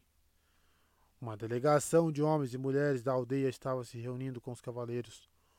Ou melhor, estavam escutando Jaret Biar, pelo que Bornhald podia ver, o que era muito melhor. Bornhald quase podia ouvir a voz do pai. Deixe que eles pensem que há uma chance, e algum tolo tentará arriscar. Então haverá mortes. Outro tolo tentará vingar o primeiro e haverá mais mortes. Incuta neles, desde o primeiro momento, o temor à luz. Deixe que saibam que ninguém será ferido se todos seguirem as ordens. Então não terá problemas. Pô, esses caras são os filhos das trevas. Meu. Enrijeceu o maxilar ao lembrar do pai, já morto. Ele faria algo a respeito, e em breve. Estava certo de que apenas Biar sabia por que ele não hesitara em aceitar o comando. Por que concentrar os esforços em um distrito quase esquecido no interior de Andor? E Biar seguraria a língua. O homem se dedicara ao pai de Dain como um sabujo e transferira toda aquela lealdade a ele. Bornhald não hesitara em nomear Biar seu segundo em comando quando Eamon Valda lhe concedera a autoridade. Biar virou o cavalo e seguiu de volta até a barca. Na mesma hora, os barqueiros a jogaram no rio e começaram a puxá-la por pesadas cordas lançadas sobre a água que fluía depressa. Biar olhou de relance para os homens na corda. Eles lhe lançaram um olhar nervoso enquanto cruzavam a barca a passos pesados. Depois trotaram de volta para pegar o cabo outra vez. Tudo parecia bem. Lord Bornhald Bornhald baixou a luneta e virou a cabeça. O homem de rosto solene que surgira ao seu lado permanecia rígido, olhando à frente por baixo de um elmo cônico. Mesmo depois da viagem difícil desde Tarvalon, e Bornhald avançara cada milha com vigor. A armadura dele brilhava com a mesma intensidade do manto-alvo, com um raio de sol dourado. Sim, filho Ivan, o centurião Farran foi quem me enviou, meu senhor. São os latoeiros. Ordate estava falando com três deles, meu senhor. E agora os três desapareceram. Sangue cinzas. Bornhald deu meia volta e retornou para o meio das árvores a passos pesados, com Ivon atrás de si. Fora do alcance do rio, cavaleiros de mantos brancos aguardavam entre as folhas de couro e os pinheiros, as lanças erguidas com familiaridade displicente, ou descansando os arcos sobre os cepilhos das celas. Os cavalos batiam os cascos e remexiam os rabos com impaciência. Os cavaleiros esperavam de uma forma um pouco mais impassível. Não seria a primeira vez que cruzariam um rio para adentrar um território estrangeiro, e desta vez não haveria ninguém para impedi-los. Em uma grande clareira, depois dos homens montados, havia uma caravana dos Tuat Han, o povo errante, latoeiros. Quase cem carroções puxados por cavalos. Mais casinhas quadradas sobre as rodas formavam uma grotesca mistura de cores em vermelho, verde, amarelo e todos os matizes imagináveis que apenas os olhos de um latoeiro poderiam apreciar. As roupas daquela gente faziam os carroções parecerem apagados. Eles permaneciam sentados no chão, em grupos, observando os cavaleiros de forma inquieta e ao mesmo tempo extremamente serena. O choro de uma criança logo foi silenciado pela mãe. Ali perto havia uma pilha de mastins mortos já rodeada de moscas unindo. Os latoeiros não erguiam a mão nem para defender a si próprios, e os cães não eram realmente ferozes. Mas Bornhold não estava disposto a correr o risco. Seis homens eram tudo que julgara necessário para vigiar os latoeiros. Mesmo de rostos rígidos, pareciam acanhados. Ninguém notara o sétimo homem a cavalo, parado perto dos carroções. Um homenzinho ossudo de nariz pronunciado, vestido em um casaco cinza escuro que, apesar de ser de corte fino, parecia grande demais para ele. Farhan, um homem barbado que mais parecia um rochedo, mas de pé leves, apesar da altura e largura do dono. Mantinha os olhos cravados em todos os sete. O centurião levou ao peito a mão protegida por uma manopla, mas deixou que Bornhold falasse. Uma palavra com o senhor, mestre Ordate, chamou Bornhold baixinho. O homem ossudo inclinou a cabeça, encarando Bornhold por um longo instante antes de descer do cavalo. Farran grunhiu mas Bornhold manteve a voz baixa. Três dos atores estão desaparecidos, mestre Ordate. Por acaso o senhor pôs sua própria sugestão em prática? As primeiras palavras que saíram da boca de Ordate quando viu os latoeiros haviam sido: Matem todos, não servem para nada. Bornhold já matara sua cota de homens, mas jamais com a displicência que o homenzinho demonstrara. Ordeitin esfregou um dedo no largo nariz. Ora, por que os mataria? Ainda depois da sua reação à mera sugestão que fiz. O sotaque de Lugard estava bem forte. Ele ia e vinha sem que o homem parecesse perceber. Outra coisa a respeito do sujeito que inquietava Bornhold. Então o senhor permitiu que fugisse, não foi? Bem, quanto a isso, Levei algum deles para onde pudesse descobrir o que sabiam. Sem ser interrompido, compreende? E o que eles sabiam? O que de útil sob a luz os latoeiros podem saber? Não há como sabermos sem perguntar, não é mesmo? Retrucou Ordate. Não machuquei muito nenhum deles. Depois mandei que retornassem aos carroções. Quem poderia pensar que os três teriam coragem de fugir com tantos dos seus homens por aí? Bornhold percebeu que rangia os dentes. A ordem que recebera fora de fazer o melhor tempo possível para chegar até esse sujeitinho estranho, que teria mais ordens para ele.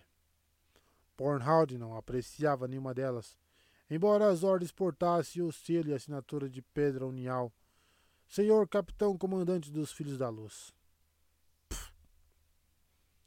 Muita coisa ficara sem explicação inclusive a posição de Ordate. O homenzinho estava ali para aconselhar Bornhold, e Bornhold deveria cooperar com ele. Porém, era pouco claro se Ordate estava sob seu comando, e ele não apreciava a insinuação de que deveria seguir os conselhos do sujeito. Até mesmo o motivo de enviar tantos filhos àquele fim de mundo era vago. Descobrir amigos das trevas, naturalmente, e espalhar a luz. Isso não era necessário dizer. No entanto, havia quase meia legião em solo andoriano sem permissão. O comando correria um risco enorme se a informação chegasse à rainha em Kemlin. Era coisa demais para valer a pena, considerando as poucas respostas que Bornhald recebera. Tudo sempre voltava a Ordeith. Bornhald não entendia como o senhor capitão comandante podia confiar naquele sujeito cheio de sorrisos dissimulados, mau humor e encaradas arrogantes, que nunca deixavam claro com que tipo de homem se estava lidando. Sem mencionar o sotaque, que mudava bem no meio da frase. Os cinquenta filhos que acompanhavam o Ordate eram os mais rabugentos e carrancudos que Bornhald já vira.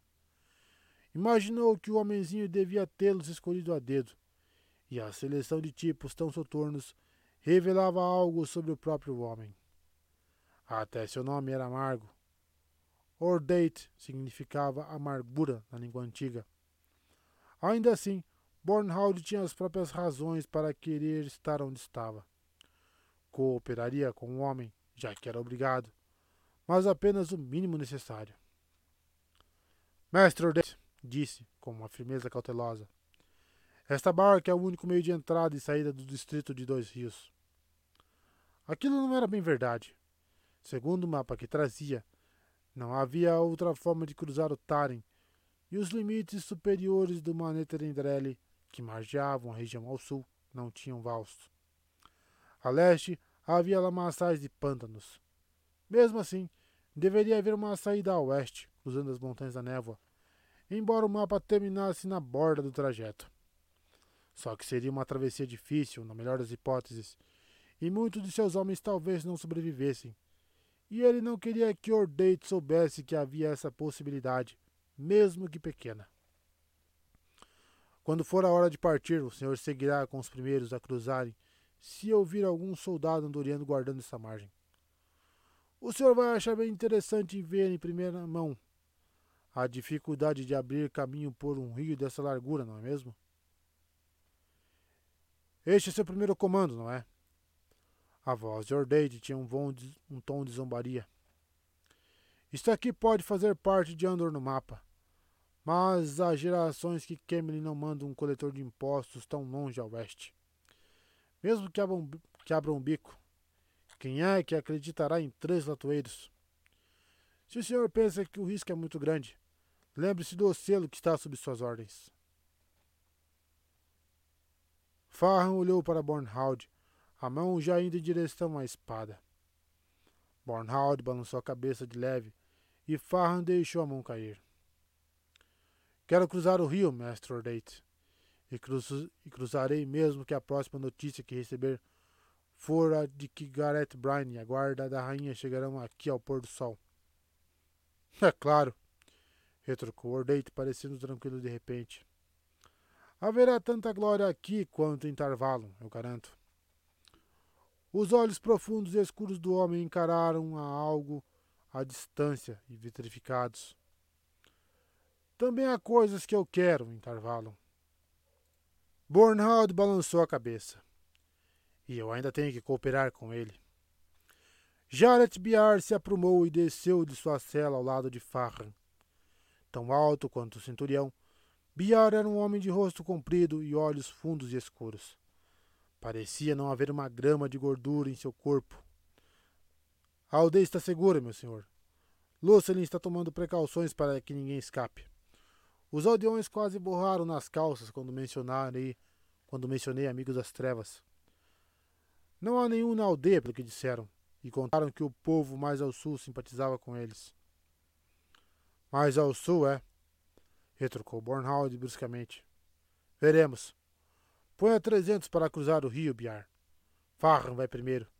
O resto segue depois que os latoeiros cruzarem. E certifique-se de que ninguém mais fuja, está bem? Vamos esquadrinhar dois rios, interrompeu Wardate. O rosto estreito estava franzido e bolhas de saliva saltavam dos lábios. Vamos fustigá-los, açoitá-los e queimar suas almas. Eu prometi a ele. Ele virá a mim agora. Virá. Bornhald assentiu para que Biar e Farran executassem suas ordens. É um louco, pensou. O senhor capitão comandante me juntou a um homem louco. Mas pelo menos encontrarei o caminho até Perrin de Dois Rios. Vingarei meu pai, custe o que custar. De um terraço e uma colunata no topo de uma colina, a Gran Lady Surote observava o vale da enseada de Cantorim, amplo e irregular vale da enseada de Cantorim. As laterais raspadas de sua cabeça formavam uma grande crista de cabelos negros que caía por suas costas. Ela repousava as mãos com delicadeza em uma balaustrada de pedras lisas, tão brancas quanto o vestido imaculado com centenas de pregas. O tamborilar distraído de seus dedos de unhas compridas, as duas primeiras de cada mãos pintadas de azul, produziam leves cliques ritmados. Uma leve brisa soprou do oceano de Arift, de Arit, oh Senhor dos Anéis, carregando em seu frescor mais do que um traço de sal. Duas moças ajoelhadas, encostadas na parede atrás da Grand Lady, mantinham apostos os leques de plumas brancas, caso a brisa falhasse. Duas outras mulheres e quatro rapazes completavam a fileira de figuras acocoradas, prontas para servi-la.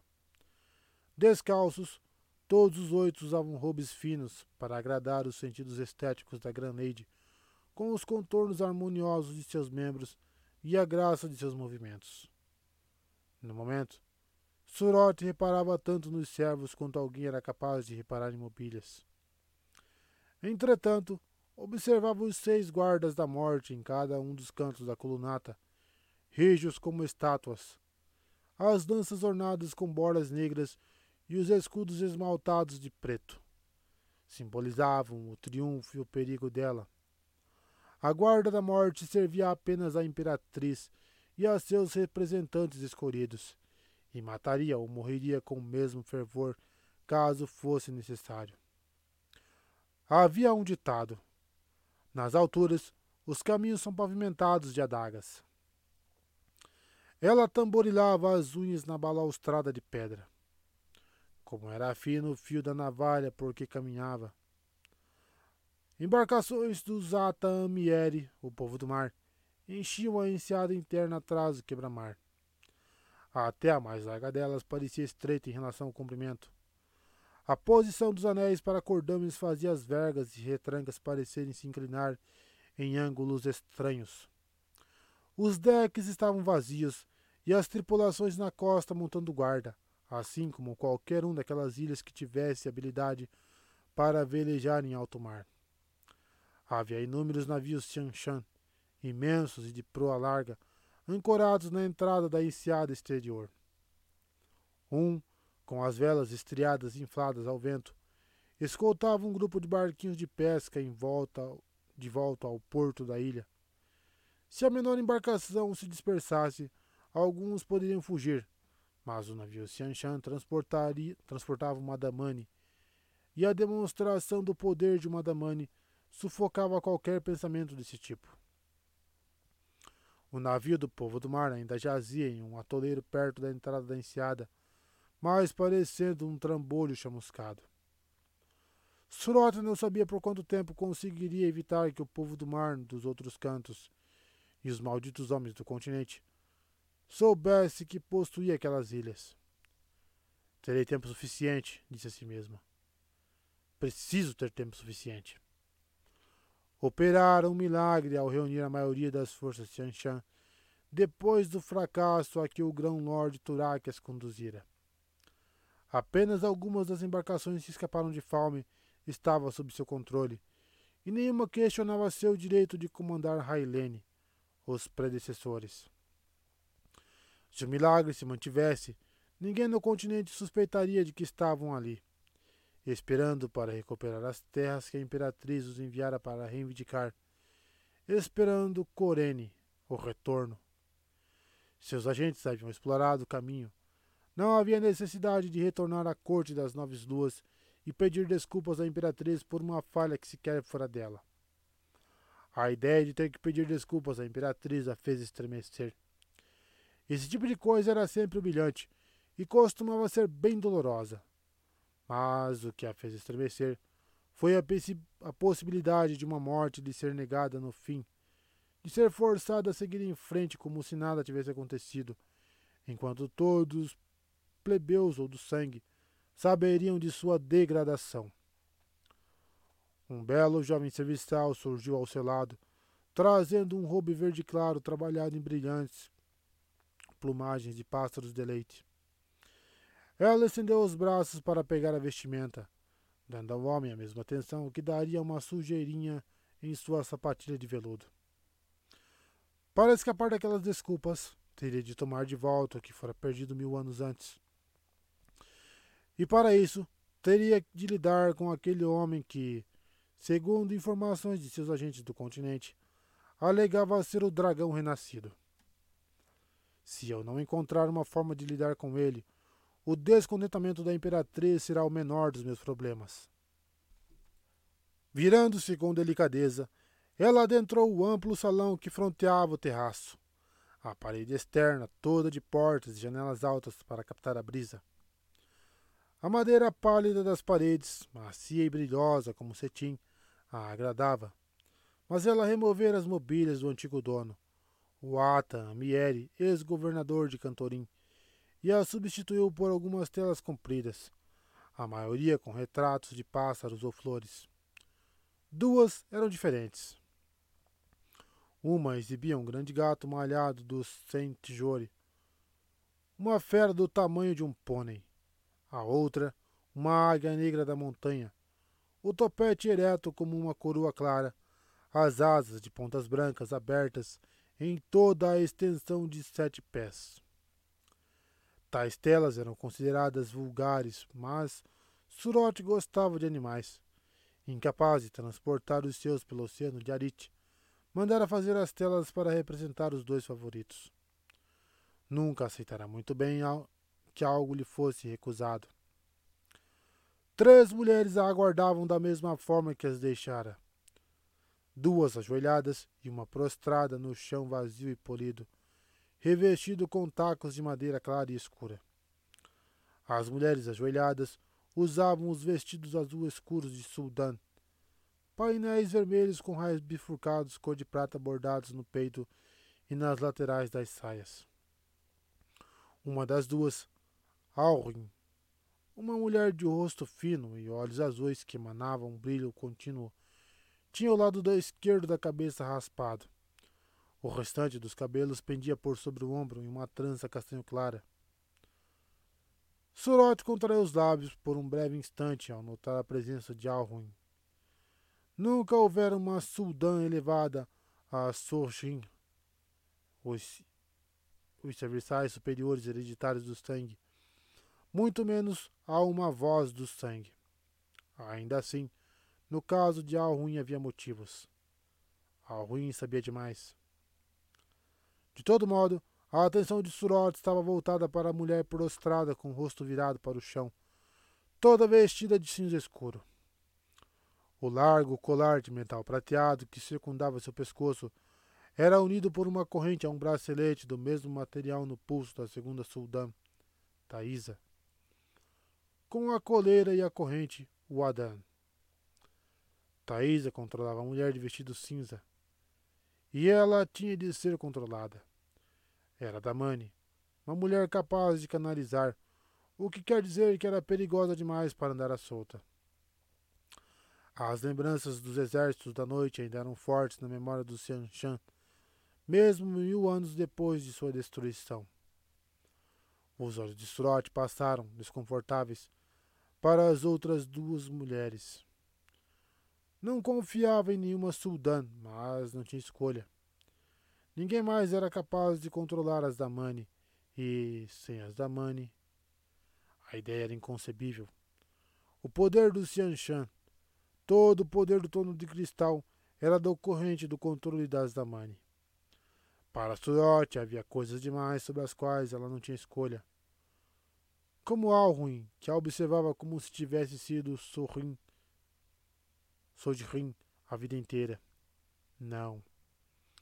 Como se ela fosse do sangue e estivesse ajoelhada por vontade própria. Pura. Adamani tivera outro nome quando era uma das odiosas Aes Sedai, antes de cair nas mãos do Xianshan. Mas Surote não sabia que nome era, nem se importava. A mulher de vestido cinza ficou tensa, mas não ergueu a cabeça. Treiná-la fora especialmente difícil. Vou perguntar outra vez, Pura. Como a Torre Branca controla este homem que se denomina o Dragão Renascido? Adamani moveu a cabeça um milímetro, bastante para olhar assustada para Thaisa. Se a resposta fosse desagradável, a Suldan poderia fazê-la sentir dor sem sequer levantar um dedo por meio do Adan. A torre não tentaria controlar um falso dragão, Gran Lady, respondeu pura, ofegante. Iria capturá-lo e amansá-lo. Thaisa lançou um olhar indicativo e ultrajado à Gran Lady. A resposta desviara-se do inquérito de Surat. Talvez até insinuara que alguém do sangue dissera uma mentira. Surat balançou a cabeça de leve, um simples movimento de esguelha. Não queria esperar Damani se recuperar da punição. E inclinou a cabeça, aquecendo. Vou repetir, Pura. O que é que você sabe sobre essas Aes Sedai? Surote contorceu a boca ao poluí-la com aquele nome. Alruin soltou um grunhido de nojo. Essas Aes Sedai estarem ajudando. Essas, essas Aes Sedai estarem ajudando este homem. Estou avisando. Infalme. Nossos soldados enfrentaram mulheres da torre mulheres capazes de canalizar o poder. Então não tente negar. Pura. Pura não sabe, Granate. Havia urgência e incerteza na voz da Damani. Ela lançou a Thaisa outro olhar arregalado. Era claro o seu desespero para que acreditasse no que dizia. Talvez. Talvez a Amelin ou o salão da torre. Não. Eles não fariam isso. Pura não sabe, Granade. O homem pode canalizar, retrucou Sorote asperamente. A mulher no chão soltou um gemido, embora já tivesse ouvido aquelas mesmas palavras da Granade. Repeti-las fez o estômago de Sorote se revirar, mas ela não permitiu que o rosto revelasse como sentia. Como se sentia. Pouco do que acontecera em Falme fora obra das mulheres capazes de canalizar. Damani sentiam isso, e a Sudan que usavam bracelete sempre sabiam o que suas Damani sentiam. O que significava que só podia ter sido obra daquele homem. Também significava que ele era incrivelmente poderoso. Tão poderoso que Sorot ia se pegar imaginando, uma ou duas vezes, sempre com um jogo crescente, se ele de fato seria o dragão renascido. Não pode ser, disse a si mesmo com firmeza. De alguma forma, não fazia diferença para seus planos. É impossível acreditar que até mesmo a Torre Branca permitiria que um homem desses andasse à solta. Como é que elas o controlam? Adamani permaneceu ali, em silêncio, o rosto voltado para o chão, os ombros trêmulos, soluçante. Responda, Gran Leite, ordenou Thaisa com rispidez. A Suldan não se mexeu, mas Pura ofegou e se encolheu, como se tivesse recebido uma pancada no quadril. Um golpe dado por meio do Adan. Pura não sabe. Adamani estendeu a mão, hesitante, como se quisesse tocar o pé de Surot. Por favor. Pura aprendeu a obedecer. Pura fala somente a verdade. Por favor, não castigue Pura. Sorot deu um passo atrás, plácida, sem deixar transparecer a irritação por ser forçada por uma damane a se deslocar, por quase ser tocada por uma mulher capaz de canalizar. Sente a necessidade de tomar banho, como se o toque de fato tivesse acontecido. Thaisa regalou os olhos escuros, indignada com a afronta da Damani. Suas bochechas estavam vermelhas de vergonha por ver aquilo acontecer enquanto portava o bracelete da mulher. Parecia dividida entre jogar-se ao lado da Damani para implorar por seu perdão e punir a mulher ali mesmo, naquele instante. A ruim encarou com desprezo, os lábios apertados, cada linha do rosto afirmando que tais coisas não ocorriam quando ela portava o bracelete. Surot ergueu um dedo, apenas um milímetro, e fez um pequeno gesto que toda Sojin conhecia desde a infância. Um gesto simples de dispensa. Alwyn hesitou ao interpretar o gesto.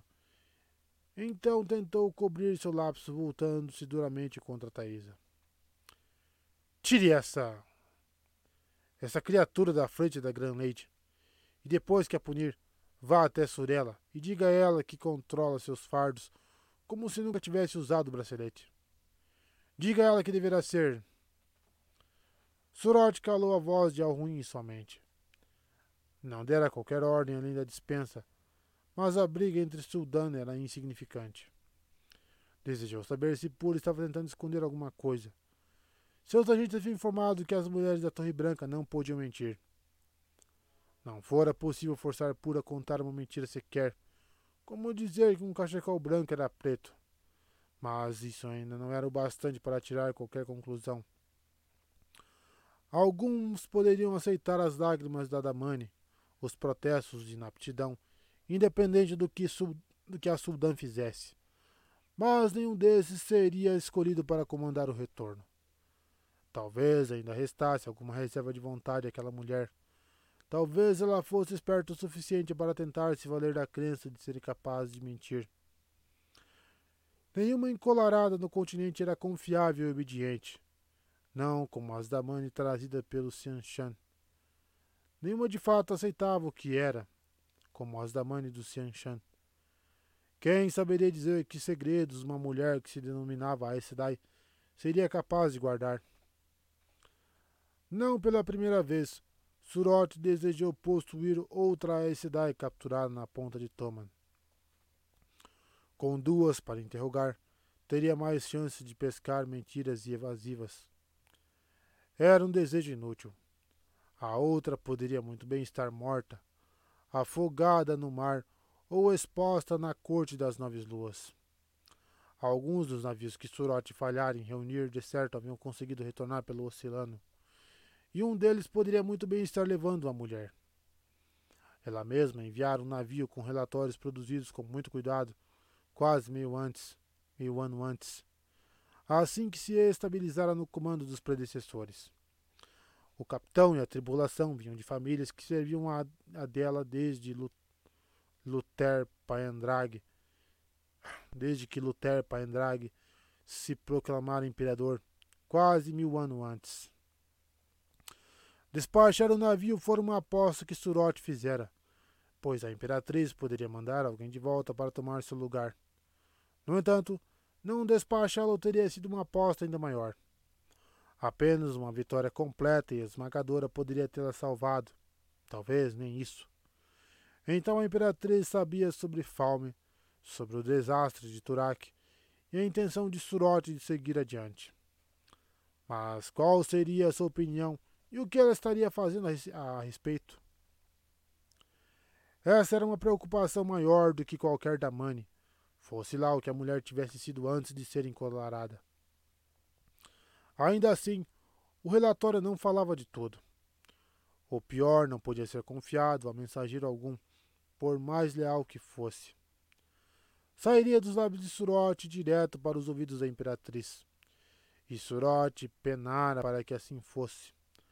Apenas quatro dos que conheciam o segredo ainda viviam, e dois deles não falariam com ninguém a respeito, não por vontade própria. Apenas três mortes podem tornar esse segredo mais seguro. Sorot não percebeu o que dissera a última frase em voz alta, até Alwyn retrucar. E mesmo assim, a Gran Lady precisa dos três vivos. A mulher tinha uma postura apropriadamente servil, enganadora até nos olhos que tentavam vigiar qualquer movimento de Surot. A voz também era servil. Quem é que pode dizer, Gran Lady? Ou que a imperatriz, que ela viva para sempre, fará se descobrir que tentam omitir essa informação dela? Em vez de responder, Surot repetiu o pequeno gesto de dispensa. De novo, a ruim hesitou Dessa vez só podia ser de simples relutância em sair. Aquela mulher se superava a cada instante. Então curvou-se uma mesura profunda e retirou-se da presença de Surote. Com dificuldade, Surote se acalmou. A Suldan e as outras duas eram um problema que não poderia resolver naquele momento, mas a paciência era uma necessidade para o sangue. Havia grandes chances de que aqueles que não a possuíam acabassem na Torre dos Corvos. No terraço, serviçais ajoelhados inclinaram-se um milímetro, todos de prontidão quando ela reapareceu. Os soldados mantiveram a vigília para que ela não fosse perturbada. Surote tomou seu lugar na balaustrada, olhando para o mar em direção ao continente, a centenas de milhas a leste. Será bem sucedida comandante dos predecessores, aquela que daria início ao retorno, traria muita honra. Talvez até fosse adotada pela família da imperatriz. Embora essa fosse uma honra que viria acompanhada de complicações. Ser também a captura, a captura daquele dragão, falso ou verdadeiro, e saber como controlar aquele incrível poder. Mas e se, quando eu capturá-lo, devo entregá-lo nas mãos da imperatriz? Essa é a questão. No amplo parapeito de pedra, as longas unhas começaram a tamborilar outra vez.